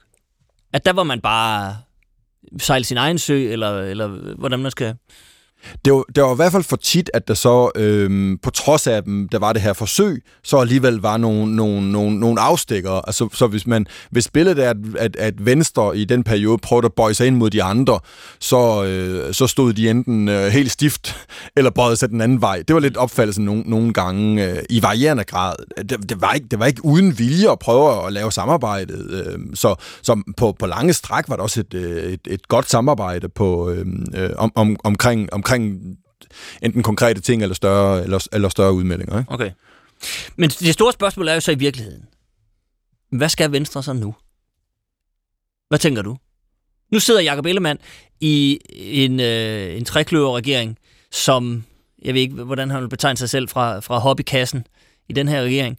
Det kan vi vende tilbage til. Øh, men, men hvad skal de nu? Altså, han virker som den, der har det mindst som en fisk i vandet. Lad mig sige det sådan. Jakob har det rigtig godt, når han får lov til at lave, jeg tror egentlig lidt, vi har nogle oplevet, øhm, at vi ligner lidt hinanden. Vi har det godt, når vi får lov til at, at måske droppe øh, konflikten lidt og lave noget, gøre noget konstruktivt. Og det er jo sådan, det daglige arbejde er jo egentlig, at, når, man, når man sidder som, øh, som minister og som en del af en regering, der er at få ting til at ske. Det er ikke at, at brokke sig, det er at få ting til at ske. Mm. Og der, der befinder Jakob sig som, som person og som menneske øh, ret godt. Og når man så sidder i en flertalsregering, så er det endnu nemmere at få ting til at ske. Skal de lige blive enige om, de har hele en masse konflikter, vi ikke ser. Men øh, så, så udgangspunkt tror jeg, at han befinder sig, befinder sig meget godt der. Men øh, yes, det tror men, jeg. Men på sigt så, Tommy. Ja. Venstre skal ikke hjem. De skal ikke tilbage til Blå Blok, de skal videre. Men, men sådan helt, og det er måske lidt kynisk politisk betragtet, men altså, så kommer der et valg næste gang. Jamen, altså, Hvad, hvad, hvad gør man så? Så siger man, Nå, jamen, vi, Jamen, jeg tror lidt, at vi skal vende os til, at vi måske er lidt gået, øh, kommet fri af, af, af sådan en helt stramme blokke, og hver parti måske i højere grad står i egen ret. Socialdemokratiet står også lidt mere i egen ret i forhold til, hvad vil de gå til valg på? De er måske ikke lige så fasttømmer i, i, i, øh, i røde blok længere. Og det synes jeg egentlig, apropos vores diskussion før om Therese Scavenius, det er en ny politik, hvor vi også åbner tingene lidt op, og hver parti måske øh, ikke tager beskik af, hvad, hvad bestik, beskik, beskik, bestik. bestik, bestik af, hvad, hvad, efter den der sprognævnsdiskussion er jeg virkelig blevet bange for alle ord. Øh, men, men ikke tager så meget bestik af lige præcis, hvad de andre partier, fordi i den der blok, det er også, og det, det er også kommet mange flere partier til, og sådan ting. Find ud af, hvad du vil, og gå for det, og hvis du bedst kan få den politik igennem ved at indgå i det samarbejde, så indgå i det samarbejde. Det tror jeg godt, de kan tåle, og den der pragmatisme, som der ligger i det, som, som især Lars Lykke er, er stor øh, fortaler for, og, og nærmest har skabt sit parti om, den, og som jeg også synes, jeg sådan prøvede at kæmpe for, da jeg var i politik, den synes jeg faktisk, der er sådan en ret god øh, opbakning til ude i befolkningen også, at sige, gør nu tingene lidt mere, øh, ja, pragmatisk, få ting til at ske. Ja. Men, men er det et udtryk for det, når man siger, at vi skal ikke, at vi skal ikke tilbage, vi skal, vi skal videre, eller hvad det er, han siger? Vi skal videre. Øhm, altså, Vi skal fordi, ikke hjem, det Vi er- skal ikke hjem. Det er Egon Olsen. Det er ikke noget, Vi skal ikke hjem, vi vi skal skal ikke videre. hjem, vi skal videre. Ja. Man lukker vel nogle døre. Altså, det er vel ikke en måde at sige på, øh, en måde at sige, jamen, det, alt kan ske, øh, vores samarbejde lige nu giver mening her, hvis vores samarbejde med. Det er øh, den sådan mere bombastiske aldrig øh, formulering, der ligesom ligger i videre. Ja, det, det, kan da godt være, en- det kan da godt være en snært. Altså, det kan godt være, at den, den jeg siger ikke, den, jeg tror ikke, den lukker den fuldstændig ned, men med det, man ser lige nu, så, så er den lidt lukket ned, men det er også for at åbne op for at sige, jamen Venstre kommer til at, måske, jeg ved det ikke det her, men måske kommer til at gå til valg på at sige, jamen vi synes, den her øh, koalitionsregering, midterregering, skal, skal fortsætte. Og det er jo det, man... Det, det kan godt ske, at du ikke ved det, men selvfølgelig gør de det. Altså, De har lagt alle æg i Mette Ja, det vil jeg også sige. Åh, så kloge, ja. Nej, nå, Jeg er bare bange for, at man pludselig siger Tommy Ahlers kolon. Nej, Jeg nej, ved, nej, hvad nej. Venstre tænker. Nå, det ved nej, jeg ikke. nej, nej, nej, det, det er klart nok, men jeg synes bare, at her behøver man ikke det store kørekort i Christiansborg for, for at analysere sig frem til, Nej, nej. Kloge. at, at nemlig, Yes. Nej, enig. Men, men, men, det er jo det, men, men det er jo bare for at sige, det er det, jeg tror, han ligesom... Det er den, han lukker, men jeg synes godt, han kan lukke den midlertidige. Altså, han har jo også før lukket noget, og så åbnet et andet. Jamen, så, ja, ja, så, præcis. Så det, det- så det kan han godt. Han er ikke angst for ordet aldrig. Nej, Nej. Men, men, men der vil jeg så, der vil jeg, der vil jeg, øh, der vil jeg da så, der også sige, altså i forhold til alle dem, dem der også øh, sidder nu, og så er de, så er de rasende, og det er utilgiveligt og sådan noget, det er de jo lige indtil, at de kan se sig selv i en regering med Jacob Ellemann, hvor mandaterne giver mening, og så gør de selvfølgelig det.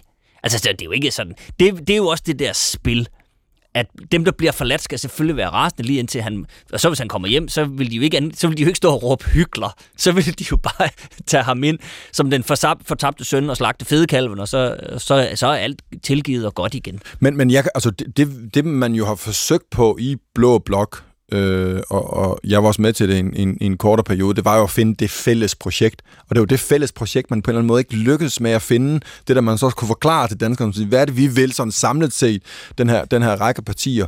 Og det er jo det, øh, det, er jo det Jacob siger med, med, med den der kommentar, det kan han ikke se, så når han siger hjem, hjem, hjem, hjem til hvad? Han kan ikke se det der alternativ og synes vel ret beset, og det synes jeg også, han er ret i, at han har forsøgt at prøve at skabe det alternativ, øh, da han var lederen af Blå Blok, men det lykkedes ikke. Og øh, så siger han, så skal vi så ikke prøve noget andet, og det er det andet, han er i gang med at prøve nu, ved at være med i en, i en, i en midterregering, og lige nu synes han, det er et bedre alternativ og bedre måde at få Venstres politik igen på, end at, end at have en plan om at sige, det er bare en midlertidig løsning. Næste valg skal vi hjem til Blå Blok igen. Okay. Det er sådan, jeg ser den. Må jeg, må jeg være så frisk lige at sætte en deloverskrift på her? Jeg kan har- godt lide Jakob, og det skinner også Det- igennem her, ikke? At det, Ja, ja. Altså, jeg synes, det, jeg synes, det er modigt gjort. Det er fandme også... Nu banner jeg også. Det er også modigt. Han ved jo godt... Det er nogle gange, når man, når man ser en journalist forholde en, et citat, så er det som om, at den, den måde journalisten, sådan, man kan se ilden i øjnene, tænker nærmest, at Jakob ikke kan huske, og ikke ved, at han har sagt det der ikke. Åh! det ved han jo godt. Det er jo Jeg med tror, i nogen husker omkring. det, så er det Jacob. det er jo med i overvejelserne, og så er det jo egentlig modet, på trods af, at man har været så bombastisk derover, så sige, jamen nu, øh, det gamle, et af, et af de bedste Lars Lykke-citater er, hvis kort og terræn ikke matcher, så skal du følge terrænet. det- Er det ikke smukt? Jo, jo, du, det du, kan meget høre, du kan høre Lars sige det, ikke? Jeg synes, Lars Det- har mange dejlige sprogblomster. Han burde være... Ved du hvad, hvis Lars Lykke en dag stopper i politik, så skal han være formand for Dansk Sprognævn. Eller for personen. Forperson, undskyld, for Dansk Sprognævn. Det synes jeg. Det, det kan jeg støtte hele hjertet. Åh, oh, det kunne være sjovt. Det må jeg sige. Sikkert mange sprogblomster, der vil Jamen, komme det, ind vil, der. det vil være vidunderligt. Mindre. Jeg, jeg, jeg, jeg kan godt høre, og selvfølgelig, øh, øh, hvad skal man sige, øh, de varme følelser til venstre. Og de ligger hos dig, Tommy, og det, øh, det forstår jeg. jeg. Det er bare, jeg har begået en lille deloverskrift her, bare lige for at få rundet det her af. Jeg ser en lille smule mere kynisk på det, tror jeg. Mm. Jeg kom bare til at skrive, øh, han nævner jo selv det her. Venstre var limen i blå blok, nu er de den tørre limstift, som ingen bruger i SVM-regeringen.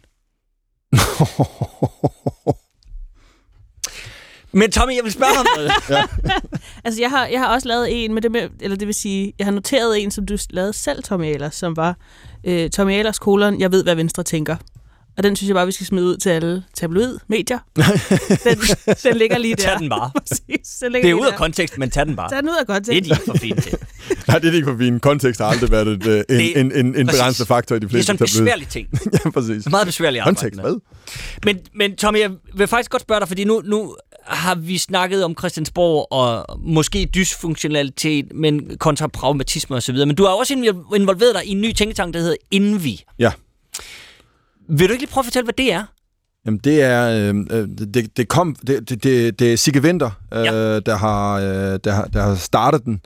Øh, og jeg så, øh, og, og, og det, han startede den blandt andet, så jeg har en lille øh, fli af initiativet omkring det, fordi øh, jeg da jeg forlod politik dengang i 21, der var Sigges bog kommet i foråret, tror jeg, den bog, der hedder Entreprenørstaten, Mm. som forholdt sig til, hvordan politik handler lidt for meget om fordøren, en masse diskussioner, men lidt for lidt om bagdøren, hvad, hvad skaber virkelig forandringer i, i, i, i samfundet. Og den læste jeg, det var også sådan lidt en medvirkende faktor til, at jeg kom til den konklusion, jamen det er ikke kun min analyse af politik, at det ikke helt fungerer, det er også andre, øh, der har den, øh, nogle betragter, nogle kommentatorer, som, som Sigge, der så interviewede en del, øh, en del personer. Og så mødtes jeg, jeg kendte Sigge inden os, øh, lidt øh, privat, men mødtes som med Sigge til en frokost der i august øh, 21, og sagde til ham, det er ærgerligt, hvis sådan en bog bare bliver en bog, der har lavet en analyse, og ikke prøver at blive sådan, hvad skal man sige, operationalis- op- operationel... Operationaliseret. Op, tak. Operationaliseret. Det er efter sprognævnsdiskussionen, Jamen, altså det- sådan kan vi ikke okay. rent længere. Men, men gør det operationelt. Det kan jeg, ord kan jeg godt. Øhm, og, og så opstod tanken, så var det mest Sigge, der så gik videre med den tanke, og så var jeg lidt involveret i nogle af sådan steppene hen til nogle af diskussionen med fondene. Og så lykkedes det øh, Sigge at få nogle fonde med til at støtte det, så vi kan ansætte nogle personer. Og nu har vi så lavet, eller Sigge har lavet, og jeg sidder i bestyrelsen, for Tænketanken, slash Handletanken, Institut for Vilde Problemer. Ja. Og det vi, det vi skal prøve inden vi, det er at komme med indspark til metoder til, hvordan vi kan lave politik på en anden måde. Så ikke så meget, hvor jeg sidder også i bestyrelsen for Concito, det er jo konkret, hvor klimapolitik kommer indspark til, hvad er klog klimapolitik, og ikke så meget på, hvordan laver I så politik. Det her det er mere, hvordan laver man, måske ikke engang kun politik, men samfundsforandringer. Så for eksempel, et godt eksempel, det er, øh, man har prøvet mange år at få antal øh, indbrud øh, bragt ned. Jeg tror, den sådan, rigtig mange år, den ligger på 20.000 om året.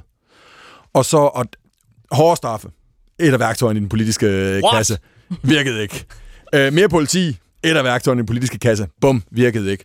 Og så gik Trykfonden ind i noget arbejde, hvor, de, hvor, hvor deres tilgang var anderledes, og jeg kan ikke alle, alle detaljerne i det, men det var blandt andet sådan noget med at være meget mere lokalt derude, lave en tomstok, der viste, sådan en leguster tomstok, der så viste, hvor høj din hæk egentlig skulle maksimalt være, for at din nabo kunne kigge ind, og dermed fik du færre indbrud. Altså nogle detaljer, som man aldrig kan tænke politisk, men som sker i civilsamfundet. Og det lykkedes via det initiativ over en overrække at nedbringe det til, tror faktisk til 10.000 mm. årlige indbrud. Ikke? Så en markant forøgning. Det der aldrig vil lykkes øh, politisk. Og så vil en journalist måske sige, jamen det er ikke, at det ikke en forlitterklæring, at politikerne ikke kunne fikse det. Nej, det er jo ikke politikerne, der skal fikse alle problemerne i samfundet. Det er jo samfundet, os alle sammen, der har, og så er politik noget af det. Og det er det, vi gerne vil prøve i, øh, i Envi, det er at sige, jamen, er der nogle problemer, der skal løses på anden måde? Meget af det med involvering fra det politiske niveau på forskellige, øh, på, på, på, på, i, i forskellige dele af samfundet, men meget af det også med nogle andre aktører, bringe dem ind, øh, tænk, øh, hvad skal man sige, øh, planlægge politik, tænk kommissioner på en anden måde, tænk eksperter på en anden måde. Så i virkeligheden er det et, et opgør med, med plejer. 100, det, det, der måske 100%. er, er sjovt ved det, er... Det er alternativet sat på formel. Ja. Altså, alternativ var jo et reelt forsøg på... Det er derfor, man skal jo egentlig have respekt for, Men må nogen... I gøre nogen kede af det? Vi må godt gøre nogen ked af det. Godt. Vi må godt gøre nogen ked af det ved at sige, at høre, den måde, I plejer at gøre det på, det er altså ikke den rigtige måde. Så hvis vi nu kunne komme med en eller anden metode, hvor et ministerium så siger, okay, det næste store forandring, vi skal lave her, den vil vi gerne prøve at gøre på den her måde. Øh, vi kunne måske også, en af de idéer, vi har i Envy, det er, at tænk nu, hvis vi kunne lave et, et, et, øh, et øh, at vi altid gav problemer en, en, øh, en, nogle point. Jo mere vilde de var, jo, jo, jo flere point fik de. Fra 0 til 100. Mm. Og så kunne man godt så politisk sige, jamen prøv lige at høre, det er en 85 den her. Så I kan ikke bare brokke jer og indkalde til et samråd, så tror jeg, jeg fikser det hele, øh, mig minister. Øh, det er en 85 og, og er vi ikke enige om, at det er et komplekst problem? Jo, vi er. Og inden vi siger også, at det er en 85, jamen, så må jeg også anerkende, at det kræver et, øh, et helt andet metode til at løse det her problem med at få flere til at tage en ungdomsuddannelse, hvor vi stadigvæk øh, har en 17 procent, der ikke får en ungdomsuddannelse. Alle sådan nogle ting. Okay. Giver det bare- mening? Ja, det, jamen, det gør det. Så prøv bare lige at kon- konkretisere lidt. Hvor, hvor er Jakob Ellemann på Envy-skalaen så? Han, er en 85'er? Hvor vild han er. Jeg synes jo ikke, jeg synes jo ikke at øh, Ellemann er et... Ej, jeg siger, jamen, det er ikke ham, der om han er vild, men det er mere om hans situation. Jeg tror, hans situation... Han er en... Det er en tiger. Han skal nok få det der løst. Det, En tier? ja. Altså, forstå på den måde, at han... øh, at det, det virker da... Det virker da mere... Hvis jeg sad i... Igen, jeg tænker ikke, jeg er ikke venstre her, men hvis jeg sad i Jacob Ellemanns stol i forhold til, hvis, hvis du går på arbejde hver dag og siger, jeg vil gerne løse nogle problemer, så virker det da mere overskueligt, de problemer, når du sidder som en del af en regering, og endda en flertalsregering, end hvis du bare sad og kunne råbe på sidelinjen, sidelinjen i opposition. Så derfor tror jeg, at han synes egentlig, at de fleste ting virker, hvis han så skulle tage Danmarks eller samfundsbrillerne på, så virker det sådan overskueligt i forhold til, jeg kan faktisk gøre noget ved det. Jeg sidder som en del af en flertalsregering, jeg er vicestatsminister, bum, jeg går ind og banker i bordet og råber. Og det er det, han skal til. Banke i bordet og råbe lidt mere. Således rådgivet fra Institut for Vilde Idéer. Ja. Købt. Købt.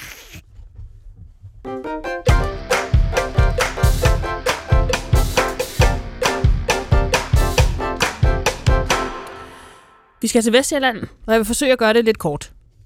Må jeg få noget mere vand egentlig? Det- det må du gerne. Må, må jeg ikke få det derovre? Jo, det må du gerne. Det kommer herover. I Vestjylland har en bekymret borger øh, mandag kontaktet Syd- og Sønderjyllands politi, da vedkommende havde set, hvad der lignede en gentagelse af en hændelse fra Det- det- 2015. Hvorhen i, hvorhen i Vest? Vestjylland. Nå, jeg synes, du er Vestjylland. Det er muligt. Jeg mente Sagde- Vestjylland. Ja, det er Vestjylland. Ja, Vi er helt over ved Fordi jeg synes, at det var mærkeligt, at nogen Ja, fra vi- Vestjylland vi- ringede til vi- Syd- og Sønderjyllands Vi er ved. Yes. Øh, en bekymret borger har set, hvad vedkommende tror er syriske flygtninge, der vandrer langs landevejen. Øh, ringer til politiet, som straks sender en øh, hundepatrulje til at undersøge, hvad, det, hvad der foregår med de her øh, vandrende syriske flygtninge øh, på landevejen mod Oksbøl. Da politiet når frem, henvender de sig til den her gruppe på engelsk. Øh, det kunne måske lyde sådan her. Goddag, uh, hello, Mrs. Mr. Refugee. Goddag, Mr. Refugee. What are, why are you walking around here in Oksbøl On the landevej. on the landevej? Landway. Men hov, det var slet ikke syriske flygtninge. Det var 57 børn og øh, skoleelever og deres lærere. Eleverne var fra 5. til 9. klasse, og de kom fra skolen, øh, grundskolen Verdensbørn i København, og de var simpelthen bare på en skoleudflugt. Jamen, det er en, er en vidunderlig historie. Åh, oh, hvor vildt. Men det bliver, jamen, vi er slet ikke færdige. Det bliver nå, bedre og bedre. Ifølge, Bedre. ifølge Jyske Vestkysten Yes. var de faret vild, fordi de aldrig havde set en landevej før. Okay. Ja. øh, hvis vi lige Ja. stopper der. Hvis Lad os- forklaring lad er det, det kan ind- jeg godt at vide. Lad os endelig Det er umiddelbart bare vest, Jyske Vestkysten Nå, forklaring. Okay. Ja, det er ikke et citat. Det er bare en konklusion, der står Ja. ja. i øh, den Yes, oprindelige okay, okay. De har ikke set en landevej før. Nej. Øh, Tommy Ahlers, hvad tænker du om den her historie? Kan du identificere en skurk? Ja, det er jo nemt. Mm. Men det er også øh, faren her, ikke? Men, men, men, men skurken er ham, der ringer til politiet og tænker, fordi jeg ser nogen, der ikke er lige så blege som mig, gå i en større gruppe, så er det et problem, og derfor må jeg hellere aktivere ordensmagten, ikke? Det er fordi, så tit har han ikke set en gruppe der har lidt mørkere hudfarve Det har ikke, det end har ham. han ikke set siden 2015. Nej, det har han ikke set siden hvor han så den i 2015. fjernsynet. Ja. Ja. Altså, der er, jo mange, der, er, der er jo mange detaljer, der springer lidt i øjnene. Jeg synes, det er interessant, at der bliver sendt en hundepatrulje også. Øhm, jeg er mest tilbøjelig til at udpege Jyske Vestkysten som skurk, som konkluderer, at de her 57 børn og lærere aldrig har set en landvej før. Præcis. Ja, det, det er, det det er det er nogen, noget af en stretch. journalisten. Det er noget af en stretch. Aldrig set en landevej. ja. Hvad med Køge Lande, gammel Køge Jeg har aldrig set andet end brosten og ørken. Ja, altså, præcis. Ja, det er de to ting, de har set, ikke? Og aldrig så langt. De kan altid orientere sig mod et lyskryds, Jamen, det er det. Ja. Ja. Øhm, mm, omvendt, som ellers, så kom du til at konkludere, at de øh, personer, der ringede, aldrig havde set en gruppe brune personer før. Ja. De findes vel også i Vestjylland? Ja, ja. Men ikke i, ikke i større grupper. Nej, ja, okay. Og på Ikke på landevejen. Ikke på, ikke på landevejen, og ikke gående. Der er jo ikke nogen, der går. Det er måske det, det, der nemlig egentlig er det. problemet, at, Der er at de, de kommer gående. Jamen, altså, ja, de, de kommer... Han tænker jo, hvem... Altså, der er aldrig nogen, der går. Altså, hvis det er så, er det en enkelt mand med en hund. Slash så er det kvinde. efter et autonedbrud. Ja, et eller andet, Så er det ligesom- så er det en reservedunk Præcis, med, ikke? reservedunk. Så er der reservedunk med. Det ved alle da. Du kan ikke bare gå der. Så sådan en større gruppe, der går... Altså, altså kør, du kører midt ude i Vestjylland. En større gruppe, der går midt ude på en landevej. Ja. Det, det, Nej, det, det, er der- nu, det, der- det registrerer din hjerne jo. Altså alt usædvanligt registrerer du jo som, som mennesker. Det her det er usædvanligt, at en større gruppe går der. At de så også øh, øh, har en anden hudfarve end dig, det, det bliver et endnu større. Det registrerer du i hvert fald som endnu mere usædvanligt. Ikke? Og så tænker du, så, dit, øh, så har du et, et, et, hvad skal man sige, en, en, en, øh, noget- et erfaringsgrundlag. Og et af de erfaringsgrundlag, der var sidste gang, det skete, det var godt nok et stort problem. 112 er det politiet. Jeg har fundet en, nogle flygtninge. Jamen, jeg synes, men, men der er en... Altså, der er, når vi kommer til vejs ende med den her historie, Jamen, jeg, så, jeg vil... så, så er der formidlende omstændighed, synes Der jeg. er nemlig en familieomstændighed, fordi jeg, spurg, jeg startede med at spørge, om du kunne udpege en skurk som ellers. Nu vil jeg simpelthen gå direkte til at udpege en held. Ja. Og det er øh, skoleleder Yasin Adam Bakiri fra Verdensbørn Grundskole, som blev spurgt til hændelsen og svarer således. Jeg kan godt se, at udefra kan det have set ud som om, det var en flok syriske flygtninge fra den gang, de gik på den danske motorvej E45 i 2015, men vi kommer bare fra en skole i København. Det er hans take på situationen. Det er vidunderligt. Og, øh, prøv, lige- at han kan navnet på motorvejen, ikke? Det var E45. Jamen, det er ja, også, men prøv lige at tænke helt ærligt. Det er da fantastisk, fordi sådan en der kan man jo eskalere herfra på de tidligere diskussioner, vi har haft i dag. Man kan eskalere den helt ud af landevejen, ikke? På 0 sekunder. På 0 ja. sekunder. ikke? Det, det er det, der er... Han havde Og det gør alle han kort ikke. på hånden. Han havde alle, lige præcis, han havde alle offerkort. Vi gider ham alle. Han havde kun joker. Ja. Han sad med Fuldstændig. 52, øh, 52 joker, ikke? Han kan bare beslutte, hvilken en han vil spille. Og han folder bare. Og han, spil, han folder bare og siger... Og så en helt... Ej, hvor det dejligt. Det er nemlig vidunderligt. Der, der, Jeg får helt gåsehud over. Og, og, og, jamen, det er da der fantastisk. bør være en medalje på vej til en mand, der formår at nedtrappe den her situation på så hurtigt. Bare helt... Det kan jeg da godt, det kan jeg da godt forstå. Det er der set lidt. Ja, det er da set lidt skørt ud, men det, Ja. ja. men det var det ikke. Vi kommer Det var fra det en skole i København.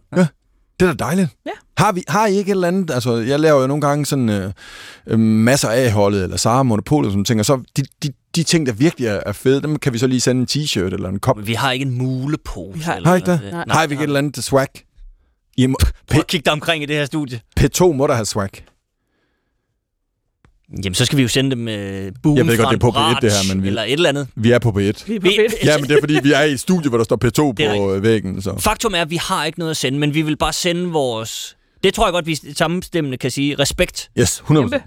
100 til, til denne skoleleder, herr Bakiri. Fordi Jamen- det der... Nej, han det, lægger jo ikke. Prøv lige at høre, han, lægger til, han tillægger ikke. Det er jo det, der, vi går galt. Det er at tillægge nogle andre, nogle utrolig negative holdninger, Ja, ja. hvis de har gjort et eller andet, som er helt... Jeg synes jo, det var det, jeg prøvede at sige, du bad mig om at udpege en skurk, men det er jo måske legitimt nok, han tænkte sådan, for det er usædvanligt, mm. at der midt på en landevej i går, hvor mange var de? 57. 57. 57.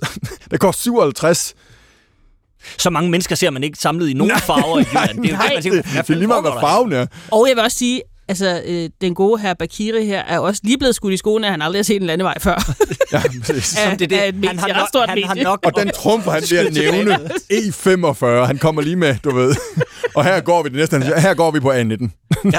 Som ved hovedvejen præcis, derovre, er. eller landevejen. Ja, jeg- Ej, var det, det er virkelig fantastisk. Jeg vil gerne, øh, vi kan ikke sende ham en, en fysisk ting, men vi kan, jeg vil gerne give ham noget af min overskrift. Ja, det skal du gøre. Øh, for jeg har lavet en, ja, måske er det bare en konklusion. Den lyder bare, Der vil være markant mindre konflikt i verden, hvis flere var som Yasin Adam Bakiri. Enstemmigt vedtaget. Indstemmigt.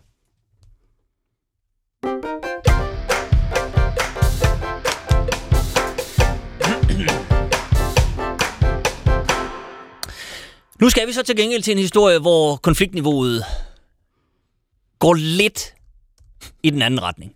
Ja. For nu at være helt ærlig. Øhm, det handler om en, øh, jeg tror, at de fleste har nok, det har været øh, ugen sådan temmelig store historie. Øh, en anholdelse, der sker foran øh, Christiania, af i første omgang, øh, hvad man må betegne som en mand, vi kan vende tilbage og det har, her ikke- har ikke noget med, med sprognævnet at gøre som sådan, men det, det, er mere, det kan vi vende tilbage til. Det er en mand, der hedder øh, Adam Dyrvi Tats. Han er chefredaktør på mediet Danwatch. Han er også familiefar og cyklist og øh, telefonbruger og andre ting. Det vender vi tilbage til lige om lidt. Øh, han kommer cyklende, øh, mens han efter eget udsagn øh, er ved at øh, afslutte en samtale på headset med sin telefon i hånden. Han har udtalt, at han har en iPhone, som han ikke kan have i sin bukselomme, når han cykler. Så derfor holder han den i hånden, men han betjener den ikke. Den, han øh, bærer den bare. Øh, han er på vej for at hente sine børn i daginstitution. Så bliver han stoppet af en motorcykelbetjent, fordi han taler i telefon, siger betjenten. Øh, betjenten vil så først give ham en bøde for at tale i mobiltelefon. Det må man ikke, når man cykler rundt eller kører i bil osv. Øh, men Adam Dyrvitat øh, nægter at have brudt loven. Han siger, at jeg har bare min øh, telefon i. Jeg har ikke anvendt telefonen, den, jeg har bare haft den i hånden. Jeg kører bare rundt med den. Så beder betjenten om øh, navn og fødselsdato. Øh, det vil han ikke give. Han vil gerne lige vide, hvad... Og det har han indrømmet, ikke? Jo, jo. Altså, Adam har indrømmet. Adam øh, Dyrvitat har indrømmet, at han ikke Ja. Vil oplyse øh, sine oplysninger, om man så må sige. Han, er, han hænger, hænger ligesom fast øh, i den første udfordring, så Han han, han ikke er enig i, at han har brudt loven. Ja. Yes. Han vil først have at vide, hvad det er, øh, han skal betale en bøde for, for han øh, ser ikke mm. noget lovbrud nogen steder. Politiet insisterer så på, at han skal øh, tilkendegive sig. Det vil han ikke. Og det ender så i en eller anden form for øh, konflikt, som eskalerer. Og, og hvordan det eskalerer, det ved vi ikke. Men vi ved cirka, hvordan det ender. Det ender nemlig med, at politiet øh, tager øh, meget fysisk ved øh, Adam Dyrvitat. Øhm, og vi kan lige prøve at høre et, et klip, som har turneret øh, medierne i den her uge. Mand! Stop så, jeg siger! Jeg stop, hvad laver I? For helvede! Stop det der! Ja, det lyder ret voldsomt, og det ser også voldsomt ud, når man ser videoen, og det ender også med, at han får øh, torgas af den ene betjent. Der er fire mand om at pacificere ham. Er det Torgas? Øh, øh, jeg ved, hedder det... Øh, Peberspray? peberspray, ja, undskyld. Ja, ja, undskyld. Ja, torgas, det er måske lige, lige rigeligt. Kanon. Jamen, præcis. Nej, det Kender er- ikke nødvendigvis forskellen, så ja. Nej, men jeg tror, jeg tror torgas er, er vist sådan... En patron. kaster ind. Ja, det, det er større. Ja. Men peberspray kan være slemt nok, det er ikke nær det. Nogen af jer, der har prøvet det? Nej, jeg har aldrig Okay, jeg har ikke. Men jeg, altså, jeg kender folk, der har prøvet det. Det er ikke ret. Nej, nej. Det er den klare melding. Ja, okay. Jeg har set på film, at det sviger i øjnene. Men nu kan du også se i virkeligheden, at det sviger i øjnene. ja. Men sagen er med den her historie, at øhm, den eksploderer på sociale medier Ja. og deler sig lynhurtigt i to lejre, som enten siger, øh, her var en stor idiot, ham her Adam, han skulle bare have sagt, hvad han hed, og så ikke spille fandango over for politiet, så var det her aldrig sket. Og på den anden side, nogen der sagde, han er, øh, politiet er øh, voldspsykopater, og for fanden, øh, han skal da ikke have peberspray eller en eller andet. Og jeg kan jo lige melde ud lige fra starten, jeg holder ikke med nogen her. Fordi altså, vi ved jo ikke sådan rigtigt, hvad der sker. Og det, jeg tænker, vi i virkeligheden lige skal diskutere, det er mere det der med, hvordan en sag kan eksplodere på trods af fakta. Det synes jeg er ret interessant i den her. Tommy, har du, altså, har du, har du hørt om? Ja, ja, ja, Ja, ja og jeg har tænkte jeg nemlig. diskuteret det og fulgt med i det. Jeg bor jo øh, 200 meter øh, fra det der sted, Ja. så jeg øh, cykler også og kører bil der. Det gør, mine, det gør mine børn også. Og det er jo et, øh, et specielt sted, for det er det sted, hvor, hvor vi har haft en, det er for Christiania. Ja. Hvor der har været og som er en, en, en, en zone nu, hvor man er meget på Politiet vej. er ekstra på dupperne. Ja, selvfølgelig er det det. Mm. Der er sket, øh, hvad er det, tre drab på halvandet år. Ikke? Så det, det er sådan spændende. Men ved du hvad, det er ikke sådan en krigs... Bare til lytterne derude, det er ikke sådan, det er en krigszone, vi bor i derude eller noget, men det, det, man, man, man lægger mærke til, at der, der, der er politi derude, og der er, også, der er også mere politi, end der er andre steder, som, som der også skal være. Mm. Så jo, jeg har fulgt øh, meget med i det. Og jeg er nok... Øh, jeg forstår godt, den eksploderer, fordi at den rummer jo... Øh, altså, apropos skurker og helte, ikke? rummer nogle skurke. Det er fire betjente, den rummer en held. Det er ham, der bare skulle hente familiefaren, ikke? Der, han havde en fisk. det er også blevet meget... Han havde en makrel. En makrel, ja. Ja. Altså, så kan man jo ikke gøre noget ulovligt at være til et, øh, en potentiel voldsmand, kvinde, hvis man har en, en fisk under armen, ikke? Og det har han, og, og, og skal hente sine børn i SFO, ikke? Altså, det, det er dejligt. Det er en fredag eftermiddag, de skulle bare hjem og se uh, Disney-show, ikke? Øhm, så, så det er sådan, den rummer altså, han er selvfølgelig den helt uskyldige, og så er politiet, med det man ser på videoen, virkelig nogle skurke. De er så mange om ham. Han ligger ned, han får det der ubehagelige sprøjtet ind i øjnene og sådan ting. Så jeg starter også et sted, derfor kan jeg godt følge, at den bliver sådan meget, øh, hvad skal man sige, pisket op på sociale medier. Mm. Øh, at, øj, det er vildt. Fuck, fuck, fuck. Det er godt nok ikke. Jeg, jeg stoler så meget på politiet, det gør jeg stadigvæk, det gør også under det her, men det der, det er godt nok. Det er vildt. Det er over grænsen. Altså, sådan, sådan var jeg også mentalt sådan de første 24 timer eller noget. Og så begyndte jeg også at tænke på, fordi så kommer der også lidt mere, flere, ikke nuancer fra, men når bare lige at tænke, okay, man skal bare huske, hvis du filmer noget, og får lov til at se noget, så skal du have lov til at se det hele. Præcis. Fordi ellers ved du ikke, hvad der er sket. Fordi selv de vildeste ting, det, det der bliver filmet lige nu, kan vise mig som det mest usympatiske eller noget, men du ser ikke det, der gik lige før, hvor der var nogle andre, der gjorde noget, der var endnu vildere. Og jeg prøvede bare at beskytte mig selv, eller hvad det nu er. Ikke? Og det, det når man jo lige at reflektere over. Derfor ender jeg også et sted og siger, vi mangler nok lige nogle nuancer i det. Ikke det der med at sige, jamen han har også, øh, og det der medie og alt muligt. Bare sådan helt konkret, hvad er der, der er sket før? Mm. Kontekst. Vi, Kon- tal, vi kon- talte det konteksten, ikke? Og politiet, og det er jo ikke... Politiet er jo udsat.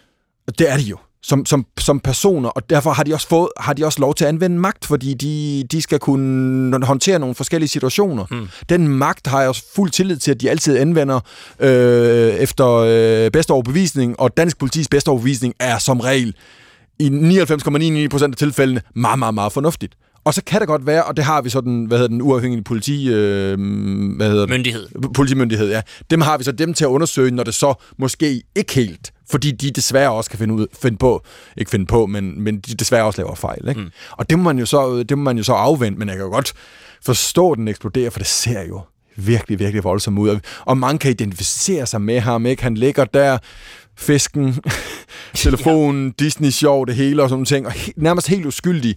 Og så, har han så, så bliver der brugt så meget vold og magt, og fordi vi laver den der konklusion, der hedder, jamen han kørte jo bare måske at snakke i en mobiltelefon, ikke? Hvordan i alverden kan det ende, ende der?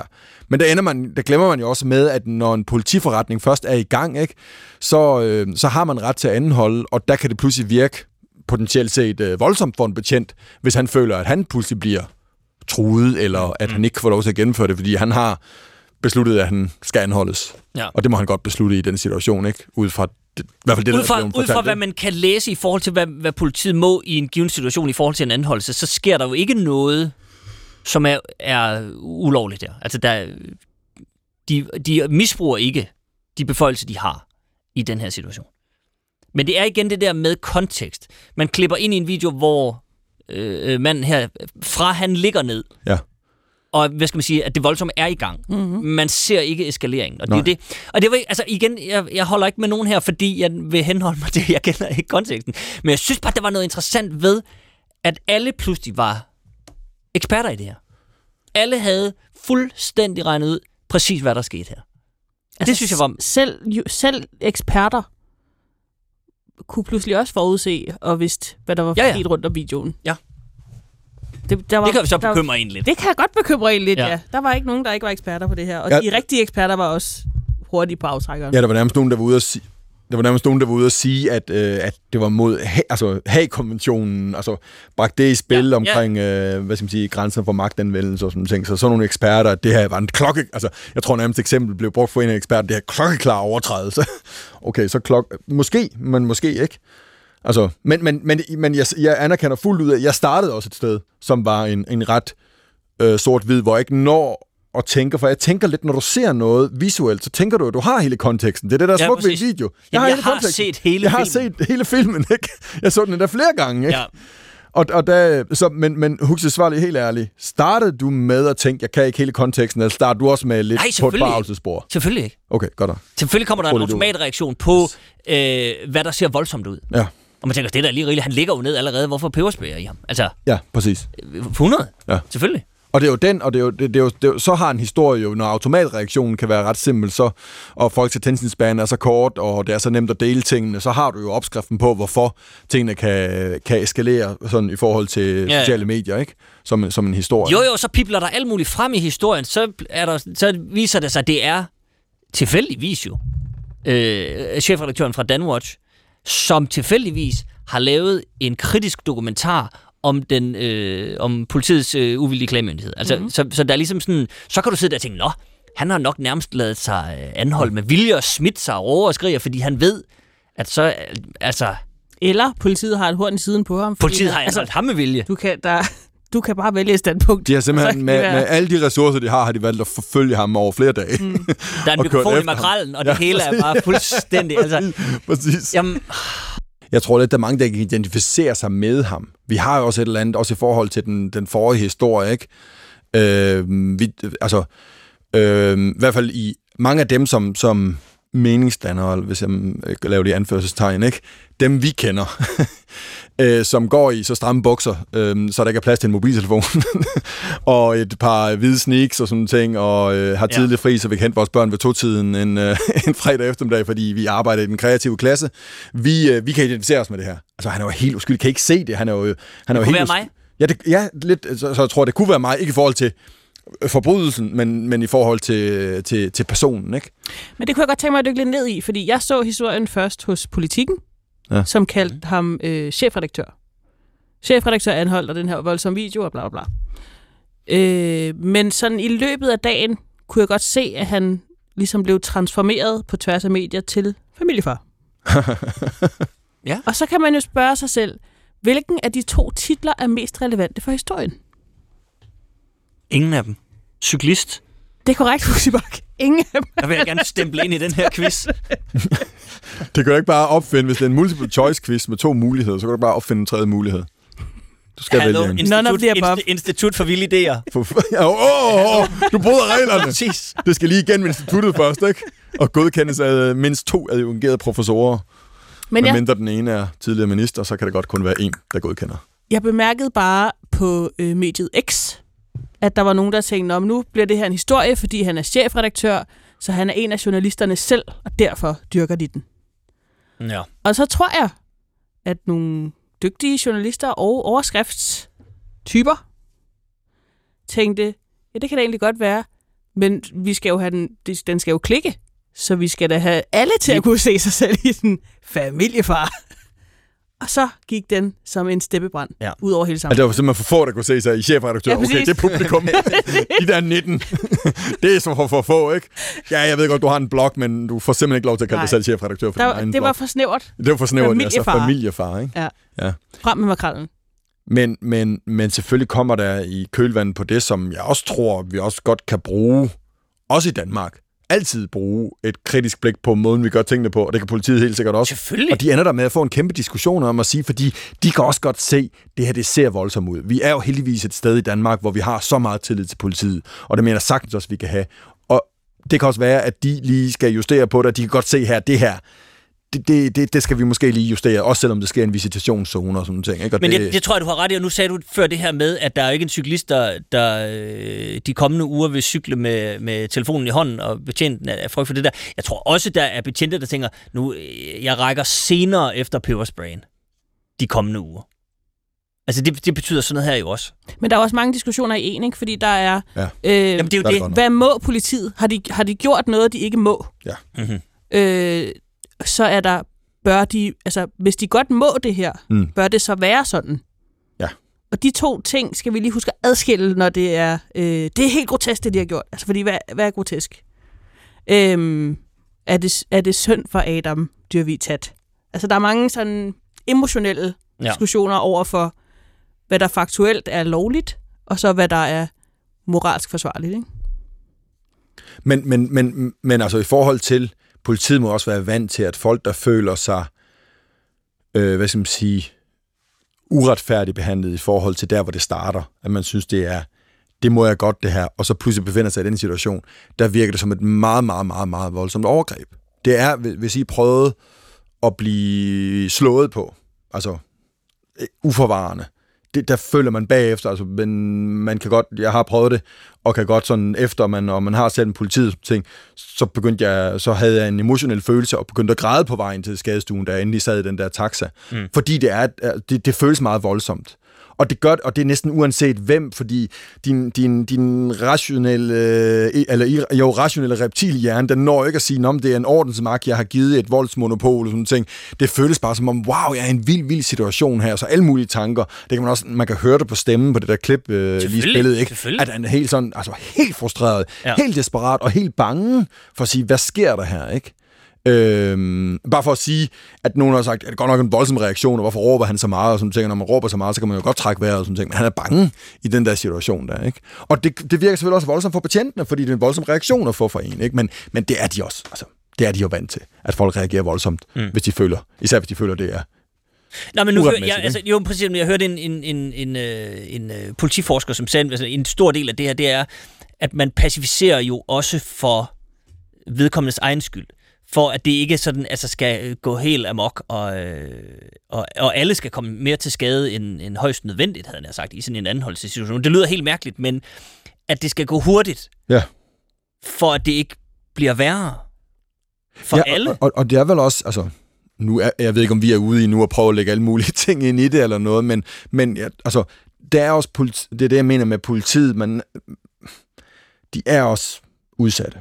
Det er de. Altså, per, per definition. Det handler ikke om, mm. om, om løndiskussionen før eller noget, men de, de, de er udsatte. Og de er et sted, hvor de godt ved, at der sker ret voldsomme ting. Ja. Og sådan en situation, hvor noget pludselig er ved at, at stikke lidt af, noget råben og skrigen, og masser af mennesker, man kan høre nogen, der står på den anden side af gaden, der bliver de også, vi er nødt til, der tror jeg faktisk, du har ret, vi er nødt til at få den her situation af, øh, afsluttet.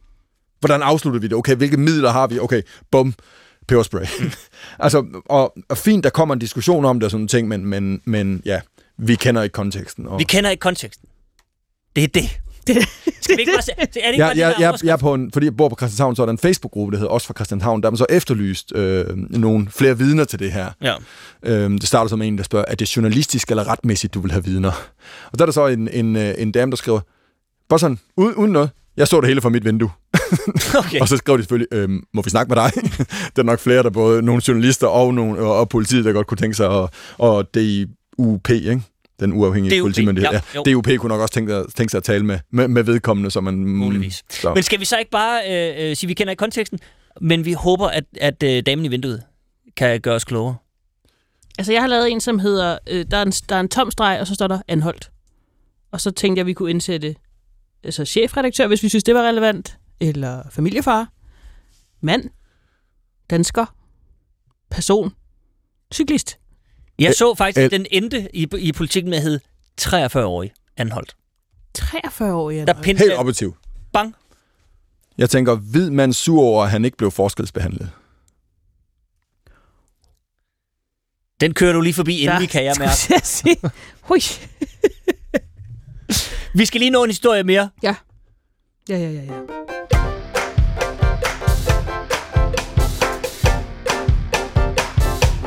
Sidder bare og kigger ned i bordet nu. Jamen, det er, nej, nej. det er et spørgsmål om, at vi skal lige nå historien jo. Ja. Yes, øhm, vi har på et tidspunkt haft den op at vende før. Mm. Det drejer sig om kunstneren Jens Honing, som har lavet et øh, værk.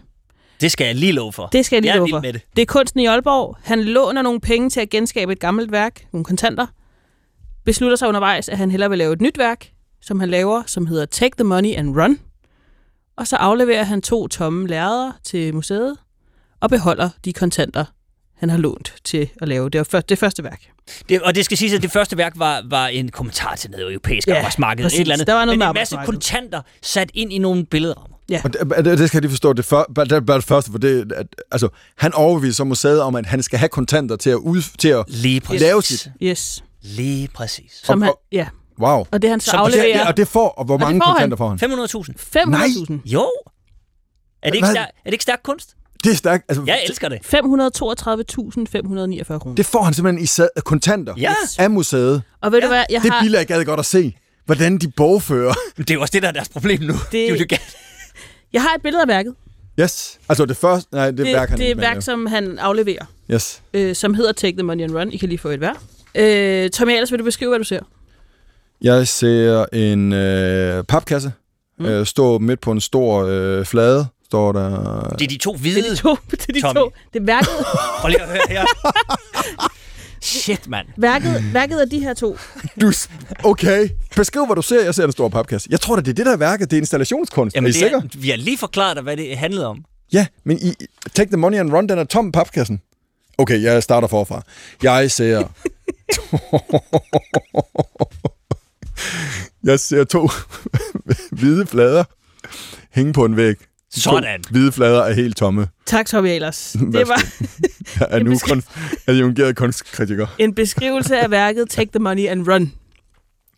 Øh, selvfølgelig sker der det, at museet lægger sag an. De vil have deres penge tilbage. Jens Honing svarer igen ved at lægge, en, lægge sag an mod museet, som han mener har brudt noget øh, copyright ved at lade øh, øh, journalister tage billeder af værket og viderebringe. Øh, der er faldet dom i den her uge, det er det, vi skal frem til. Ja. Han skal betale alle pengene tilbage. What? det er kunst! Det er kunst! Og vi er slet ikke færdige, fordi Det er har- forkert! For det har han jo sagt, det gider han ikke. Det kommer han ikke til. Han skal ikke betale skal synes han. han selv. Nej, det er kunst for helvede. Det er nemlig kunst. Fordi kunstværket mister sin betydning, hvis han skal betale dem tilbage, for så er kunsten uægte. Så er den ikke ærlig længere. Det ærlige kunsten består, at han tog pengene og løb og lavede et værk ud af det. Du kanaliserer Bum. Jens Honing så godt som, Yes. som ganske få mennesker. Fuldstændig Det var korrekt. uh, ironi, sarkasme kan forekomme i den her udsendelse. Også i tidligere udtalelser fra mig i dag. Jeg, jeg, jeg, jeg, kan lige så godt sige, jeg, jeg, jeg hører, hvad du siger det ene eller andet. Jeg holder med Jens Honing her. Jeg vil også Gør du sige, det helt Ja, seriøst? det gør, ja, hvis, det gør jeg. han, hvis Ja, han ja. betaler pengene tilbage, så sælger han ud. Fuldstændig. Nej, det Han mener jeg ikke. Hør nu her. Jo, I, I er ikke seriøst nu. jo. Jo, jo, jo, jo. Nej, nej, det er ikke. Fuldstændig. Prøv lige at høre her, Tommy. Det, det, det er håbløse i, at der sidder nogle mennesker op. Nej, ikke seriøst. Hold nu op. Jamen, jeg kan sagtens se, hvad du... Det er, fordi du tænker så konformt og kedeligt. Åh oh, ja. Det vil sige, du ikke er kunstner. Nej, Nej. nej. det er ikke noget med det. Men det er bare, prøv at høre her. Der sidder nogle mennesker på et kunstmuseum. De laver mm-hmm. ikke andet hele dagen. Så hyrer de Jens Honing til at lave et eller andet, øh, og de giver ham så mange kontanter.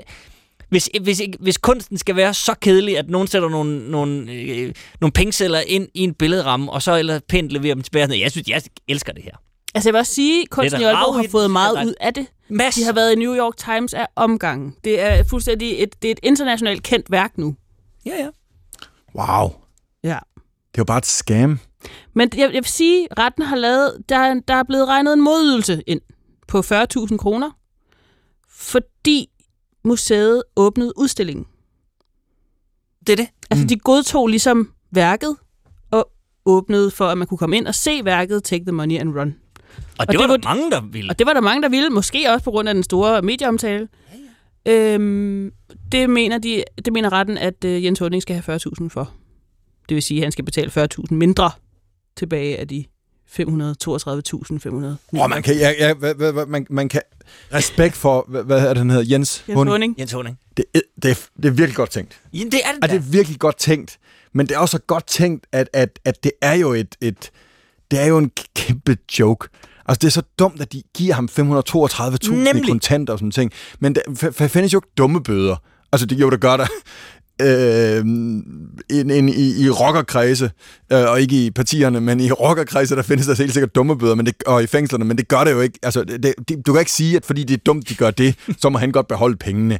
Han tænker, hvordan Men i alverden... han kommer sikkert i fængsel og sådan noget. Altså, det skal, retten skal nok gå sin gang. Jeg vil bare... Jeg, vores tid er også ved at være gået. Hvis vi og- altid laver, men så omtalen gør det, legitimerer det bagefter, fordi der har været omtalt i, så jo flere der klikker på noget, sådan ting, så får det pludselig en værdi, og så skal Nej, han ikke jeg synes, straffes. jeg, nej, jeg synes, det er ikke omtalen, der gør det. Øh, for mig handler det om, at de har åbnet udstillingen. Det vil sige, at de har godtaget det et værk. Det vil sige, at de er gået med på præmissen og har sagt, ja, det her værk, han har lavet, det her udstiller vi her. Ej, men det argument, det, det, det skriver, hvis, hvis de troede, at de åbnede udstillingen, troede, at de stadigvæk ville få de 532.500 kroner tilbage. Ej, ikke helt. Men, men så, Jo. så, Nej, fordi de udstiller jo det tomme værk. værket annullerer sig selv, Værket, så snart som pengene kommer tilbage. Take the money and run. Det annullerer sig selv. Jamen, det gør det. Nok. Ej. De, jeg synes, de her salonger. i København er stukket helt af. Nå, I har fuldstændig mistet. her. Der, er, der er en radioavis på vej, vi Yes. skal have lukket af. Jeg har skrevet følgende. Museum hyrer fiduskunstner og får præcis, hvad de kunne forvente. Jeg synes, det er godtaget. Ja, den er god til. Det er godt. Det er fandme fedt. Tommy Ahlers, det var en Tusind fornøjelse, du var her. Jamen, det er dejligt at være her. 532.000 kunstnere. Ja. Tommy, tak fordi du kom. Held og lykke med Institut for Vilde Idéer, og hvad du ellers går og sætter i værk. Yes. Tak, tak. God lørdag alle sammen. Tak for i dag. Gå på opdagelse i alle DR's podcast og radioprogrammer. I appen DR Lyd.